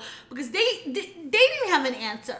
The people in the, the Republicans in the House didn't have an answer, and all they could say was like, Zilch, "Well, zero, they nothing. serve at the pledge of the president." They serve, but that doesn't. That's not. That doesn't say anything. That doesn't say anything. And if that's your only excuse, you're not saying, "Oh, this is wrong." That she was fired under these circumstances, or that you have no excuse. You can't even say, "Oh, yeah, the president was right to fire her." You can't even justify that. Like you Nope. can't come out and say, "Well, yeah, this is what she did wrong, so she should have been fired." Which is what I would have liked to see. If you guys are gonna have that kind of backbone and that Didn't spine, right. then come out and say, yeah, bitch, you should have been fired because this, this, this, and that. Yeah. But all you can give me is, well, you serve the pleasure of the president. Right. oh, you well, duh, bitch. Yeah, but that's not an excuse. Yeah. So then Fox And had to fired pick her that up. smear campaign. That was the other thing too. He could have just fired her. He mm. could have just removed her. Let's not even say fire. He could have just removed, Removed her. her from her post. But he is such a fucking narcissist. He couldn't just remove her. He had to create a smear campaign. Him and his peeps. Right. Him and his Roger Stone fucking buddies had to create a smear campaign and had to destroy her and make her feel so belittled Mm-hmm. and scare and terrified and threaten her. He couldn't just remove her. Right. That's that's where the real like scary to me narcissism could destroy our country, World War Three kind of shit comes into play. Yeah. Yeah. He didn't just do what he could have just done. He went way beyond that. And to And that, that's what narciss narcissists narcissistic do. people do. Narcissists. And I want you. I don't want to just remove you. I want to make you terrified to ever speak Right, ill and me again. to the point of that, this for people who don't believe that Fox News and the Republican Party work together, think about how day. they all couldn't find an excuse until they all found an excuse, and it was the same thing across the board. Exactly. and it was a little ridiculous. So Yeah. you know, Roger Stone guilty, going to jail. Your president's next. Next. All right. Thank you. Next. So we're actually going to talk about a real president next. Oh. How happy does that make y'all? It makes me so it happy. It makes me so happy. Um, I and I feel like this man will probably go down as one of the the uh, greatest presidents of all time. I really do. Um, if not the greatest, like at least top three, top five in my book. But probably history will tell. Okay. History will tell. But Obama has got some things to say about what's been going on. Yes. Not just Orange Man. I'm talking about like the Democratic He's Party. Democratic frustrated with peoples. So Mishy, yes. I'm Yes. sorry. So I meant No, to- fill me you're totally because fine. We're gonna it talk wasn't- about It wasn't until you got here. I knew what he said a few weeks ago. Right. We didn't get to talk about it on the pod because we had fucking Orange Man shit to talk Right. about. But today, I'm glad you're making it a point to talk about this because he, he, he got some things to say. He does. So it's giving back to your point about the little discussion that we had back then for people that don't know. A couple of weeks back, President Obama basically was like, we need to be careful about woke culture and how it actually affects policies and cancel culture and all of that mm-hmm. kind. We didn't get the chance to address that then, but we're gonna get a chance to address it here tonight. 'Cause Because he talking doubled down. Because he doubled down on that shit. And what all of this caused was white liberal outrage. And because when you it's No, mm, really? I, okay, you say that. I saw a lot of brown and black folks getting outraged too. Uh, uh, in comparison to white Okay. liberal outrage, no, Maybe not. Because Maybe it's my circle. yeah, it's your circle. Because just like I, I was just really paying attention to all the things that were going on on Twitter, and there's this one thing that I know about the white liberal wing of this: they will railroad anybody that they need to to get their point across. Yeah, true. And, and That's true.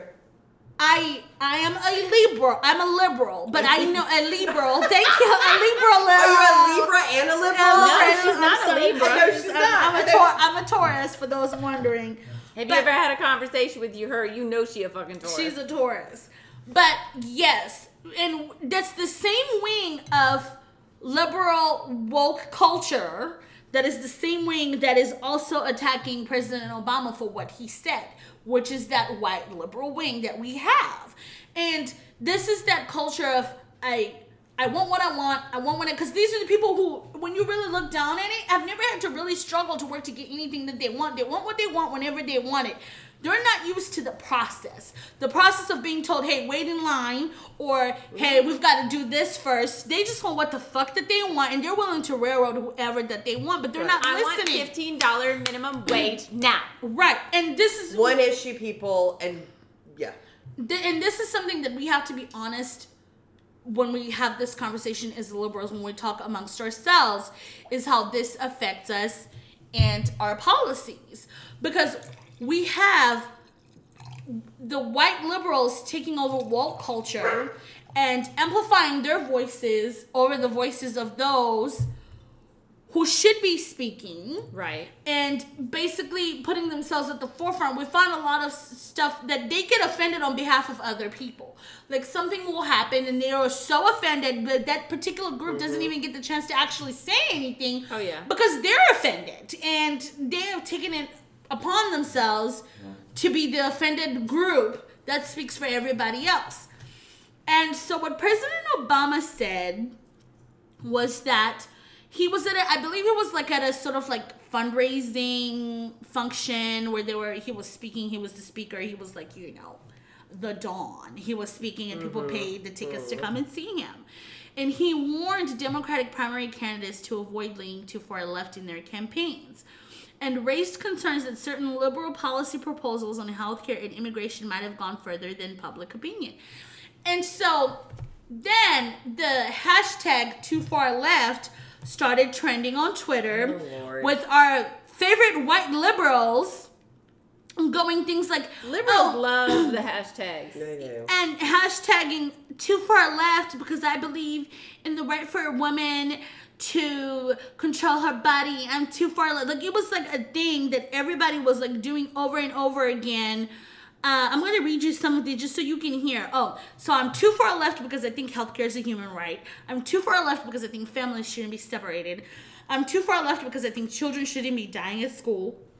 And I'm too far left because I think women should control their bodies. And that's when I realized these people weren't listening. You people weren't listening. You're getting the advice of the first black president of the United States who was elected twice, like by high averages, mm-hmm. telling you this is not overall advice. He's giving you advice. He said 2019 primary candidates. And reading and comprehension matters here because he's giving you advice on how, yeah, you're going to win the primary, but this is how you're going to win the general.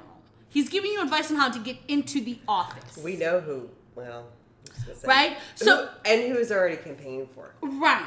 And he is if He's not campaigning. he's for not Biden. campaigning for anybody right now.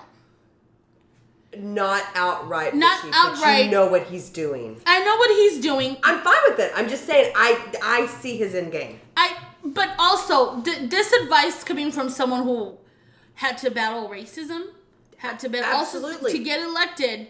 Maybe listen with your ears first, right? Before you listen with your bias about all of your like, oh my god, I can't believe you would say such a thing. Oh, right? absolutely, absolutely. And so when he says avoid being too far left in this primary, what he's telling you is that yeah, you're gonna win the primary, but bitch, you gotta win the fucking general. Oh my god, And- have we ever used that when talking to candidates? Oh my god, if I had a 20 cents for every time, I'd have $3 million. So, what he's trying to tell us here, and I feel like this was lost on so many people because their emotions got all entangled up within the last, oh, woke culture, cancel culture, all of that was like, oh, here mm-hmm. goes old Obama telling us again what Oh, to do. He's, he's old Obama now. Yes, that's what people- You know they seriously. wanted to okay boomer him. They though wanted to not okay boomer and he him. is not okay. Yeah. Boomer. He's my. He's like Right. A few years older than He's me. Gen X. And I mean, they were throwing out all sorts of things out there. They were like, of course, he's an elitist politician who grew up in Hawaii, went to private school, went to Harvard, and is a millionaire. he fucking millionaire. got into Harvard. And so now they're labeling him. go to They're Harvard. labeling him as an elitist, private school, Hawaiian educated, half white person. I'm like, meanwhile.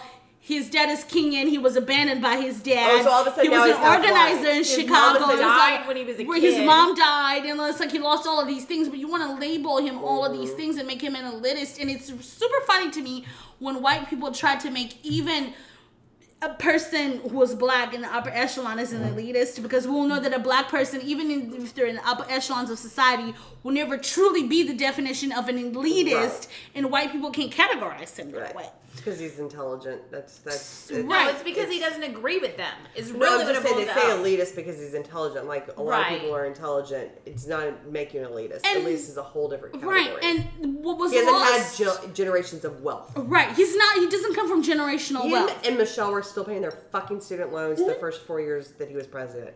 So that's not a fucking elitist. Right, and so six figure student loans. What then happens here is that I think this was lost in translation is that this is just good old campaign advice. Know your political landscape. So, yes, you're trying to win a primary, you're going to throw your best out there, but you're being given advice on how to win an election and get in the oval so that you can then implement all of these policies that you want to implement. There is a group that the Democratic Party has struggled with. Those are the people who voted for Trump, the rural people, people Or working class or didn't vote at all. Working class people, people in rural areas that we that have felt ignored by the Democratic Party. And those people tend to vote, you know, Republican leaning. So in your efforts to try to get this office, here's my advice. Don't say so many things that make it look like you're just throwing out a bunch of things that you cannot accomplish because it looks to people like you're making false promises. What you can do is talk about the average kitchen table issues that people are Right. battling and want an elected official to combat. Because if you're gonna come in and say, "Oh well, I'm gonna do all these things in the first 90 days. I'm gonna pass Medicaid for all. I'm gonna do all this." Do okay, you're selling me a dream Yeah. Right. and some there's a there's a voter group of people who are going to ask you how are you going to pay for that okay you're bullshitting me this is disingenuous and getting You're- that advice yeah. from a person. You're not gonna be able to get that done. Like, what's our Congress gonna look like? right Well, and speaking of that, I had a conversation Friday night with a friend of ours, also a one of our drunk delegates, Susan. We were talking about uh, healthcare plans and the differences with all the different candidates and who wants what, and just the concern with the Medicare for all and trying to move to a single payer type system like that, and how hard it would be to get that. And Take she- years. She doesn't think it's going to happen, and therefore thinks that there are people that don't aren't going to want it because you're going to fail with that. and susan i assume is very liberal Yes. from what i understand yes.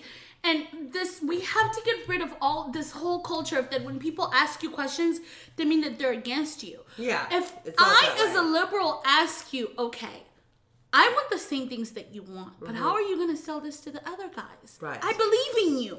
I know you Right. are the right person for this, but you need more than just me. We don't have a majority right. in the Senate. Right. We, I don't know if we're gonna have one after 2020. It can pass the. House It's all unlikely. fucking day long. It doesn't become a law or do anything until it passes the Senate. So if I am asking you and I'm telling you, you need more than just me, I'm backing you 100%, but how are you going to sell Yeah. it to the other people? Yeah. Explain to me so that we know that we're on the same page so that while you explain to me, I go and I explain it to the other people. That's part of like getting your candidate Right. elected is you handing the message down to me so that when I'm arguing with my moderate friends, I'm like, oh yeah, this is how she plans to do the tell me what to tell the motherfucker next door. So I'll use I'll use myself as an example. Mm-hmm. As we've learned over the last 24 hours, there was the Louisiana Democratic governor was reelected, Mm-hmm. Jean Yes. Bell John Bill Edwards. Edwards. Okay, Yes. I told you it was a soft it was a soft golf clap for me. yeah, we had an exchange about this We on did. Facebook. So would I vote for him? Absolutely. Right. I'm not a fucking idiot. I vote D Right. all the way. Right. Because you like that too. I do like that D. Uh, and I like Democrats too. Yeah. But he also signed an abortion ban bill. in He's not a progressive Democrat. No, he's not. And I'm upset about that. Absolutely. Right? And you have every and, right to and be. I can be upset about Yes. that and still vote for him because Right. nobody is ever going to fit my bill 100%. Right. Does that does that hurt me more than other bills? It does because to me an abortion ban is women's health and that's so much more than just It's abortion. women's financial And I'm going to say abortion 500 times. Abortion, abortion, abortion because Right. we need to get used to the word, Right. right? That abortion ban can lead to so many other things. Right. It's, it, it leads to poverty. It leads um, to just there's no fucking Planned Parenthoods in Louisiana, y'all. And they Mm-hmm. have a rising problem with syphilis in that state right now, highest in the country. Everybody's Anyway, to clap. and that is and that is because of Jindal. clap is that is because of Oh, Jindal. fuck. Jindal, right? No Planned Parenthoods, but Right. but John Bel Edwards has done nothing to to make that better. Yes. But he also expanded Medicaid. He also expanded Medicaid. So that's what I'm saying. Like I can look at this from a different bunch of different views, and I got some backlash about the fact that I was like, "I'm this is a soft golf clap for me." yeah. because I'm 46, so I know the fucking game, people. Right. Don't get me wrong. Don't don't come back come at me like I am a one issue person. Right. Because I'm not. I know the game. I would still vote for him. Right. But I don't want to. I'm not going to run to the hills and sing like fucking it's sound of music Right. when he wins. Right. I'm to be like, okay, that's good. Let's get a better fucking candidate. next time. Right, For Right. And you God's know sake, you let's get some- challenge the fucking. Pro- Here's Exactly. two things with this: you challenge the incumbent, and if someone this last time around, because I haven't followed their elections good enough to know, Mm-hmm. if someone challenged him and didn't win, challenge him again. either that wasn't a good enough candidate, Right. Or the people have spoken, Right. Maybe the people of Louisiana don't want an extremely They're, liberal. they're still very one. conservative in Who knows? Louisiana. and that is the discussion. We're moving the needle. because Rispone, who was the Republican challenger for that governor's race, right. was Trump endorsed. I know. And so what I was saying was that I look at this as a rejection of Trump's values and policies, and Not a vote for John Bel not, Edwards. not a Thank vote for you. John Bel Edwards. And the way way that I look at it is that th- these people were presented with these two options. I'm not ever going to find myself in a space where I'm going to tell you to boycott an election. Right. I'm not that Yeah, person. Right. So all I these people will that are bitching about it, what did they want the people They, of Louisiana they wanted an all for nothing situation. They, it's it's almost as if you're advocating for people to say, well, if the candidate is not, and I have been doing politics for almost what, like now, 10 years. I am yet to find a perfect candidate under the perfect conditions, and even Obama wasn't one of them. And you know what, Mishy? That's how we ended up with the Texas government we have now. Is all or nothing fucking bullshit and gerrymandering and voting and voting, um, destroying the voting uh, rights and all that stuff. Yes, but it was also the all or nothing thing, right? Right. Because You we all know they Lindsays at destroyed. they destroyed Wendy with the fucking abortion Barbie thing, Right. Right. So then you had no middle of the road or independents who were still teetering pro life, right? That's how they. And then I just it it ugh, right. And a lot of people probably who listen to this podcast are like, there's a bunch of liberal drunk bitches who We li- are. who are liberally get used to it. who are liberally drinking. But I want people to hear this.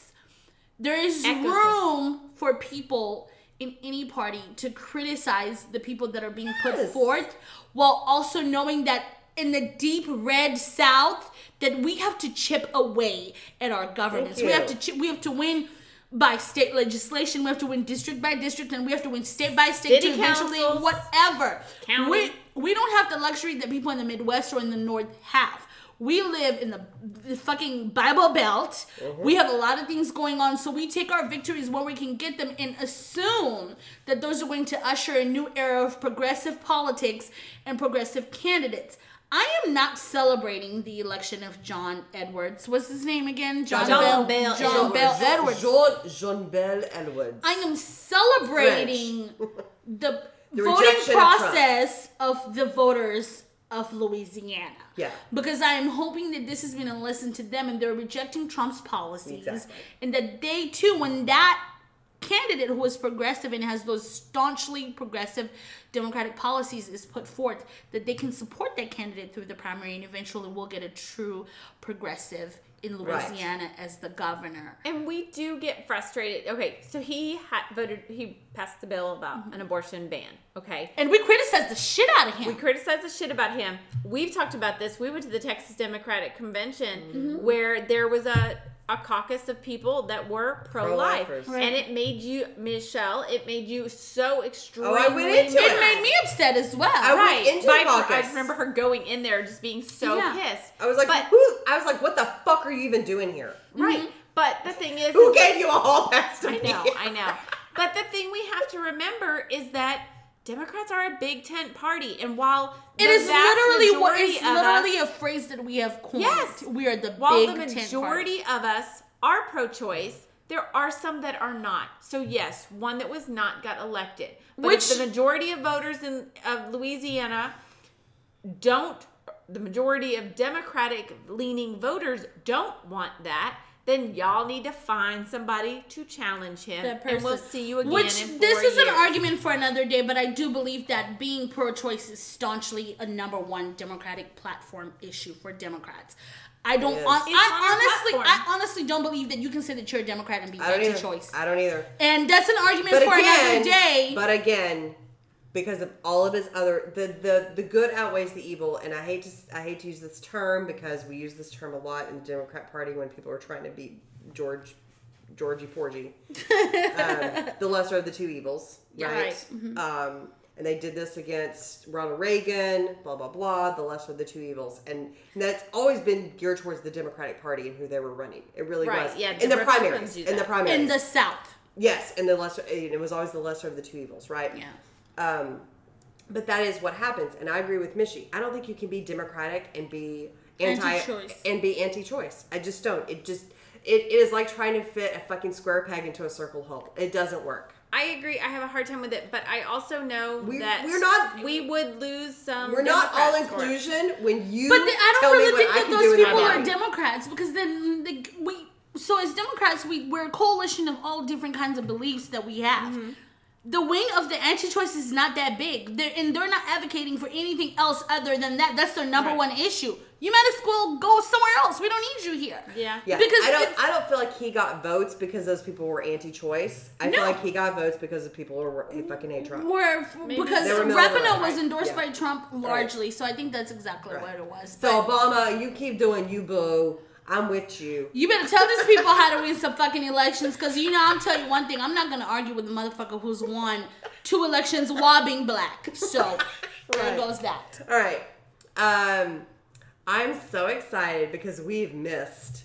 What have we missed, I Ray? missed your asshole, Michelle. You missed my Missy, asshole? Missy, I missed your asshole. Well, baby, I'm here, honey. I'm here. so we have. You an asshole, baby. You an asshole. Uh-uh. You an asshole, baby. You an asshole. Yes, that's me clapping off feet. Miss, you got an asshole of the week today. I'm so excited. Tell us all about your yes. asshole of the week. So, you guys, I don't know if there are a lot of people that have been following the sports ball, but I follow the sports ball by You're really marriage. big into Don't make the me chug my sports ball. wine. Don't make me spit my I'm wine not really nose. big into the sports ball, but the moment where activism in the sports ball meet is a place where I'm very passionate. Just passionate. FYI, Tom Herman, get your fucking shit together. I don't even know who that is, He's but the I head coach of the Texas Longhorns. Get your fucking shit together. Anyway, But I will say this is where my activism, I've always long believed that NFL is a form of slavery. I don't know if you guys like understand what I'm saying to you, but they no, I don't. they want their black players to show up and shut the fuck up. Oh, and they want them to they want the biggest and the Perform. baddest and Perform. perform. They want the agility, they want I the got you. skills, they want all of that.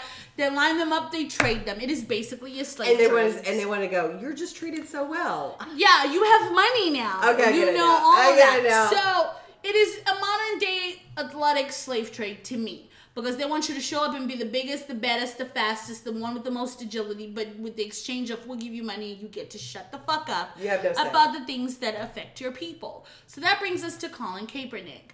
And for those of you that have been following all of the things that have been going on with Colin, you know that he was basically exiled from the NFL due to his kneeling for police brutality and injustice, and he got blackballed out of the NFL. But the NFL and his team came to an agreement that they would do a workout together, and there was some sort of shady shit about it that was happening in the background because they chose Saturday. And for someone who is not even well versed in the sports ball, I know that on Saturdays, teams are traveling and getting ready for Sunday games. So you're going to get whoever Yeah. that they can send out on Saturday to come and watch this man work out.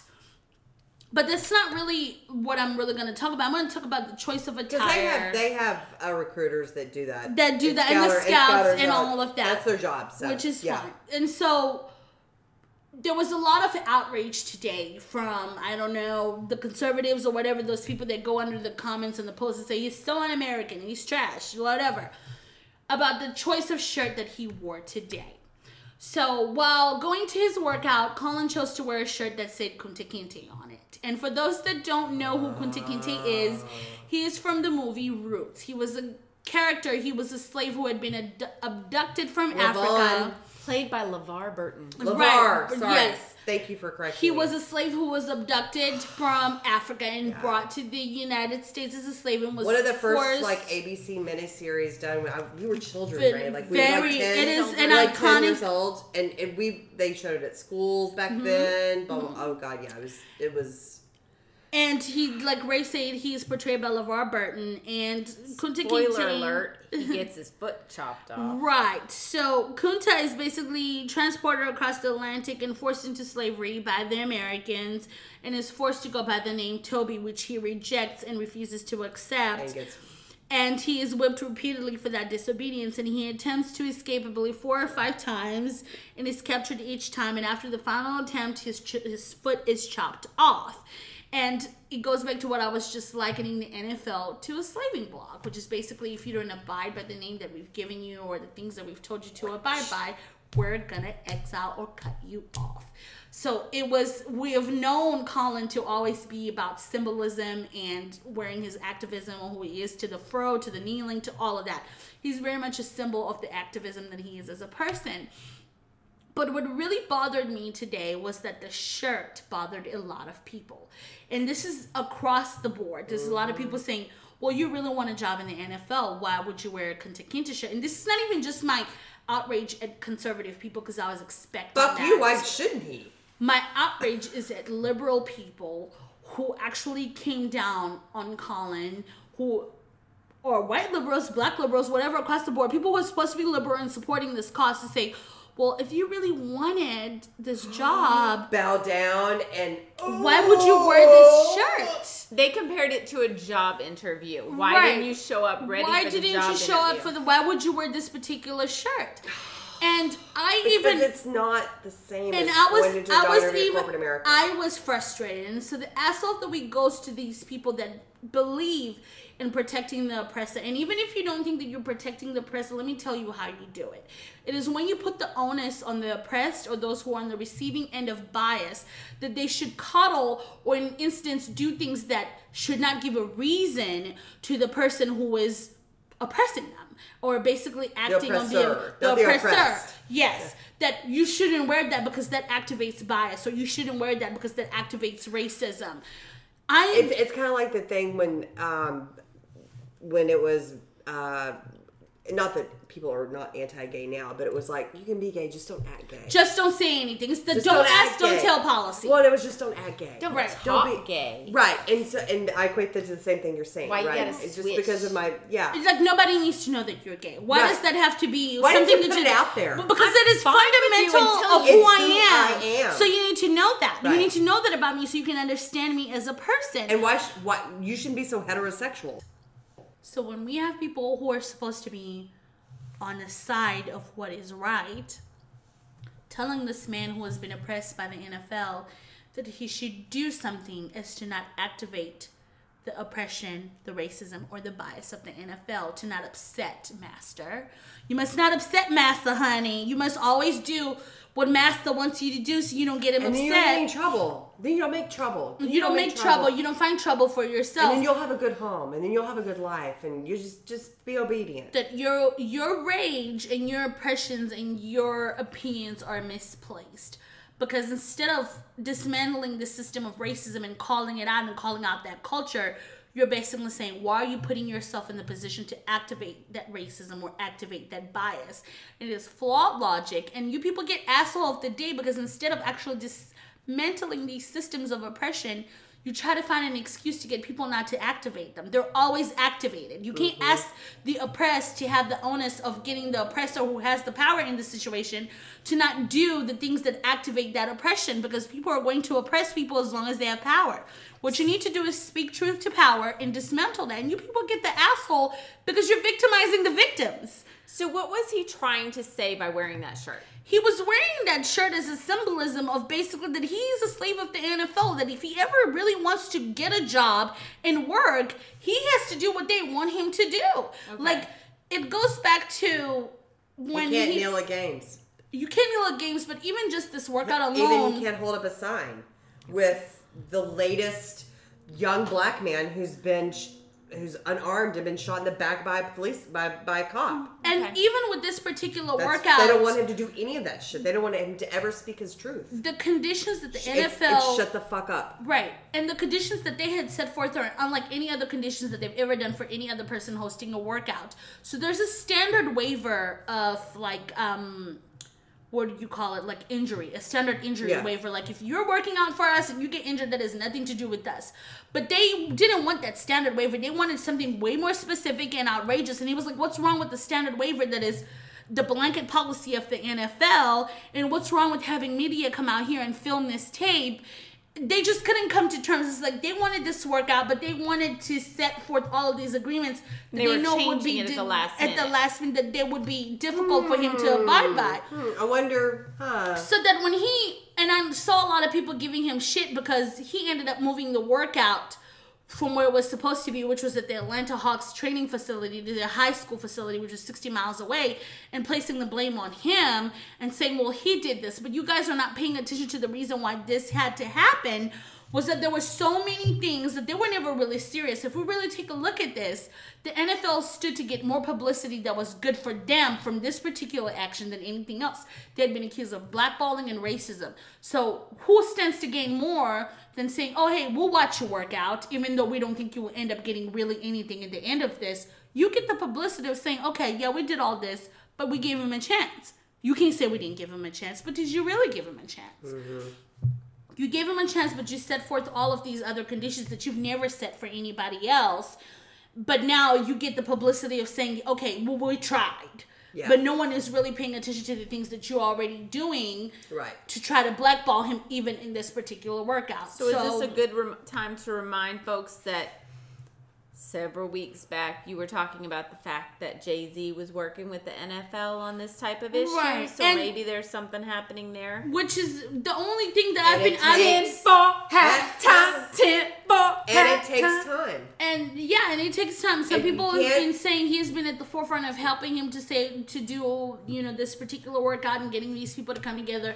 I don't know. All I know is that for the first time in Jay Z's We're twenty never five gonna something year old career, people are saying a lot of things he ain't ever say. He ain't ever talked this damn much. Right. So until he says something and he comes forth, but I do believe that he does have a hand in this. And I think And- he's an, a very intelligent businessman, and I think he has an end game, and and and just how we talked about A seat at the table. right, and we talked about the Democratic Party and what Obama said. Mm-hmm. You can't be an all for one or all, for, all or nothing. We're gonna have to chip away. Jay Z's gonna have to chip away. Colin's gonna have to chip away. Colin may never ever play pro football again, but here's what he will do.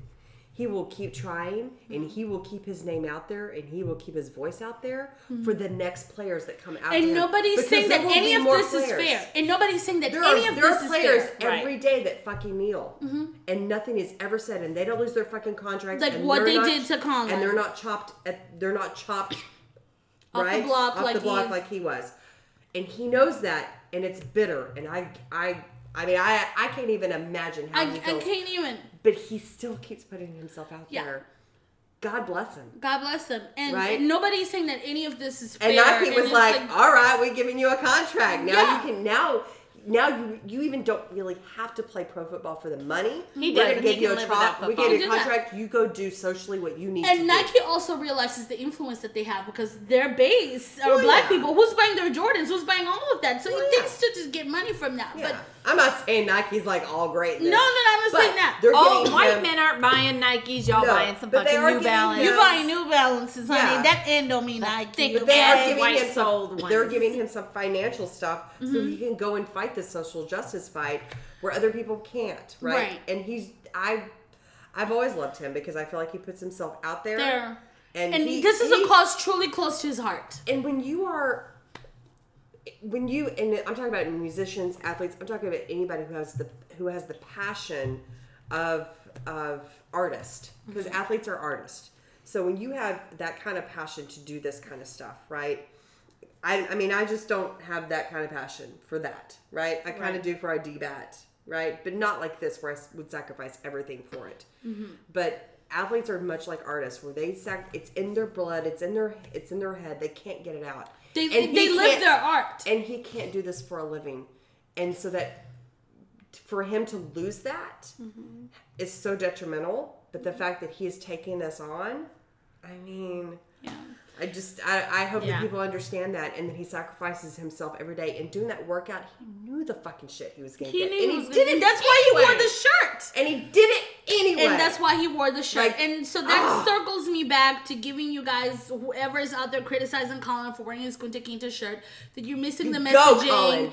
And you are putting the onus and the responsibility for the oppressed to not activate the oppression of the oppressor. Good- and good shame on assholes you of the week. people. You are the asshole of the week. i love I it, would like Missy. to add just a small crowd to your asshole because you did touch on them. Mm-hmm. So not just the people that were bitching about the Kunta Kinte shirt, but the people that bitched about him moving the location. Oh yeah, absolutely. You guys too. You're Yeah. Mm-hmm. probably most of y'all are probably the same people, but there's a few of you that missed the shirt and only realized he moved his location. absolutely. they were like googling Kunta Kinte. They're like, who was that? Oh, You're the oh, fucking t- it was a slave. The oh my god, he's comparing himself to a slave. Whatever. He wasn't a slave. His parents weren't slaves. I can just hear it He's rich. he had he was He has raised white by parents. white people. Oh my god, What people that were raised by white people don't have All right, I'm, problems. ge- I'm fucking getting so angry. I'm right done, now. okay. and we're out of wine Please, let's move to something happier. Karen, we're out of wine. Because it was so good. SOS. Karen, send more wine.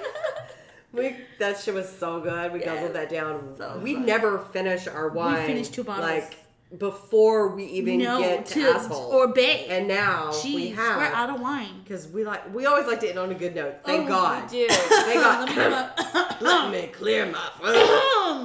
All right. me me me me me me me. I'm gonna get start getting a little harmonica or whatever that tuner thing is because I don't know Kazoo. choir stuff. Kazoo. The kazoo. We're- Just make sure y'all Are are you in ready? key. Raise Bay. Raise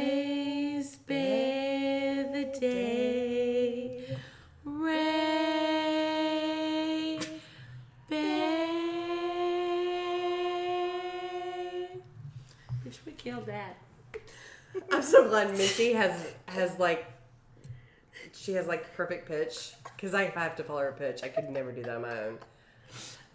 I sound I sound halfway decent. You decent. sound good. You saying, sound good. It's only because This I is can a fo- duo. This is a duo. Only because I can follow your pitch and I know how to like soften my yes, voice. you're good. All right. So right, who you got for band of the day? Give me some good Okay. news, bitch. So I tried this before. So you don't have to guess out loud, Mm. but let your little wheels start turning. Okay. Oh, This one involves cheese and rainbows. Oh shit! These are a few of my favorite things. Cheese and rainbows. Okay. Two dads from Wawa- Wauwatosa. Hello, the why? Wauwatosa. No, it's the Wauwatosa, Woosa, Woosa, Wisconsin, Oh are my God. determined to make sure that LGBTQ Oh, teenagers. These are the guys. Okay. What? I got it. I got it. I love this oh, story. okay, Grace. Oh my god, such a good choice. I love this story. Oh my god, I'm so glad you're doing this. So these these two dads from that town in Wisconsin that I can't pronounce are determined to make Is it sure. Polish or Czech? It's like Wawa. or Iceland? It's Icelandic. Actually, I think it's probably more like indigenous. Wauwatosa. Oh, okay, okay. Wauwatosa. Okay. Wauwatosa.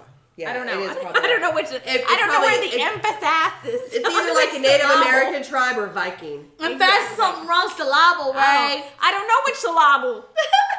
Is it Okay. Oompa Oompa Land? No, no. Oompa, Okay. Oompa, Do- doobity doo. Okay. Silence. So these two dads from this town in Wisconsin are determined to make sure that LGBTQ teenagers have roofs over their heads.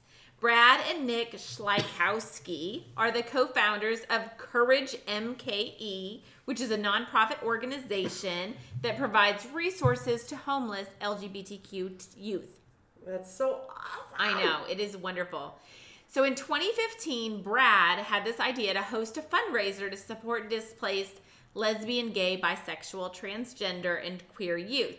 So Courage MKE MKE was born shortly thereafter, and in June of this year, the organization opened its doors to the Courage House, which is the first ever, you know we love a first, mm. first ever licensed group home for LGBTQ youth in Wisconsin. And less than a month after opening, Courage House welcomes its first child. And on a side note, like on one hand, I'm like, I'm so happy because that means that person's not homeless. But But, it also also, means- it's sad that they're not in their home. Right. You know, They're getting kicked out. They're It having to run away. They're having to leave, but they now have a place they to have go. a place. They're not on the streets. Yep. So it, it is now currently home to five, and that's the maximum amount that it can accommodate. But beyond it being a place to sleep, residents have access to on site therapy, which is much needed, and they receive assistance with health care, life skills, and family reunification, which is just that much better. Like the idea that they can end up back home is oh, So they like contact the parents maybe or whatever, and it's maybe just they like work a bridge. together. They work Maybe, together like, through the counseling the and stuff like that. or- hmm Wow. It was after fostering their first teenager, Annette, that the Schlaikowskis discovered the staggering amount of homelessness in the LGBTQ youth community. People Annette- don't talk about this. They don't. No. Annette was kicked out of her parents' home for identifying as a lesbian and didn't feel welcome at the women's shelter she fled to. Until we be, quote, until we became foster parents, we had no idea how many kids in Milwaukee were not sleeping at their parents' homes every night, Brad told today. He added that most are couch surfing, staying at friends' mm-hmm. homes, and sleeping behind dumpsters or in alleys. There are Okay, people throwing fucking children. They would rather they would rather do that because they're so scared to go home because they're either abused or they're just uh, and there are people or they got kicked out. literally throwing their children away because Yes. of who they are. You're right. They're like you're they uh aban- they're uh you're we disown you. Right. Sorry. Hello, Karen. Right. Damn, Karen. You know, we're not even getting into the fact that like this then leads to the sex trafficking or human trafficking, not even Absolutely. just sex trafficking, the Human human, trafficking. trafficking, child child prostitution. Right, Because everything, to make- to slavery, meet, whatever is happening to, to, get a, them. to get a night a good night's sleep to get a to get a meal And you're, most you're people fucking think that- Milwaukee Milwaukee when it's negative twenty and- People yeah. truly believe that ever since the, we've passed the Marriage Equality Act, that people in the LGBTQIA community don't get to say stuff anymore or complain. But these are things that are still Right, much it's happening. still a problem. And although nationally, federally, we have the Marriage Equality Act. We have states like our very own Texas, Yes. who is at the forefront of oppressing and, and Yes. oppressing people who are part of the LGBTQIA and movement, Mm-hmm. and not having shelters or places where people can go and feel themselves. Like this person went to a shelter, Right. and didn't even feel welcomed at a shelter at a Who's supposed to- shelter. who's supposed to help people in need Right. right. These conversations are ever evolving. We need to continue to talk about. this. Absolutely. And Brad goes on to say, I want them to know that there is a door they can knock on and get a hot meal and a shower and a soft Oh. place to sleep on. I can't fathom sleeping behind a dumpster when it's negative 20 degrees out, as you just oh said. Oh my god. I've been in that kind of weather. It I I they would rather like like we talked about. That's when sex trade, child prostitution, all this stuff. Anything. because you would rather because you're gonna die. Right. You're gonna freeze to death. Right. You're gonna starve to You death. don't even have a choice at that point. Right. You have to do what you have to do to survive. Right. You would rather be at home with the family who loves you and accepts you for who you are, but you've been exiled and kicked out. Right. So what are you gonna do? And they know in Milwaukee they're putting a child out in negative twenty Yeah. degree weather. Like the Yeah. I'm Oh, but here's the thing: we don't necessarily know if parents are throwing the No, children out. but The children sometimes can be run away. choosing to leave. Sometimes right. they but, run away. But, But, situation. but here's yes. the thing: children are running away because parents Right. are choosing to throw them away. Right, Right, right, right.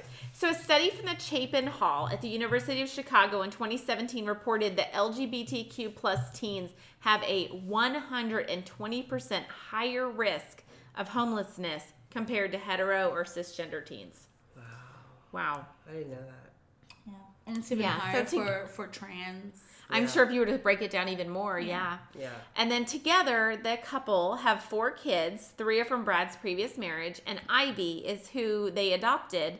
Her adoption became official 454 days after she was fostered by the Schlaikowskis in 2016. Brad said, bringing these children into our home taught them that everyone needs to be and deserves to be loved, and they've accepted them as siblings when they're there. End quote. Opening the home was not without its challenges. Brad and Nick, who both held full time jobs during the 18 month renovation, they relied heavily on volunteers and they were often slowed by zoning board approvals because, you know, red mm. tape, bureaucracy. Mm-hmm. But however, Group home, blah I blah know. blah. However- it's Milwaukee. I know, who knows. However, the project gained much support from the community and corporate sponsors along the way. We're really fortunate to have so many amazing people and community leaders that are very passionate about what we're doing and have been doing fundraising for us throughout the year, Nick said. Courage is more than just a house. It's more that we're a movement and creating a really, really awesome dialogue in our city and making that change. I love it. So, our our bay this week is a couple and it is also an organization and it is a home. So Brad and Nick Schlaikowski, Courage MKE, and Courage House, you are our bay. Congratulations for doing the work. Thank you. Thank you. Right. Thank you everybody for joining us tonight. I'm Well, so damn. Thank you, Karen. Oh my I know, god, right? Karen. I'm so drunk. I'm gonna get. We need to get t-shirts and and glasses that say "Hello, Karen." Yeah. Hello, Karen. Oh my God, we're so done. All right. Stay tipsy, my friends. I'm gonna pass out. Thanks for listening to Drunk Bitches in Politics. Follow us on Facebook, Twitter, and Instagram at DBAP Pod. If you have questions or suggestions, email us at drunkbpolitics at gmail.com.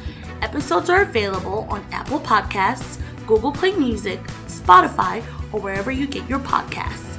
If you like the show, please rate, review, and subscribe. It's the best way to show your support and spread the word.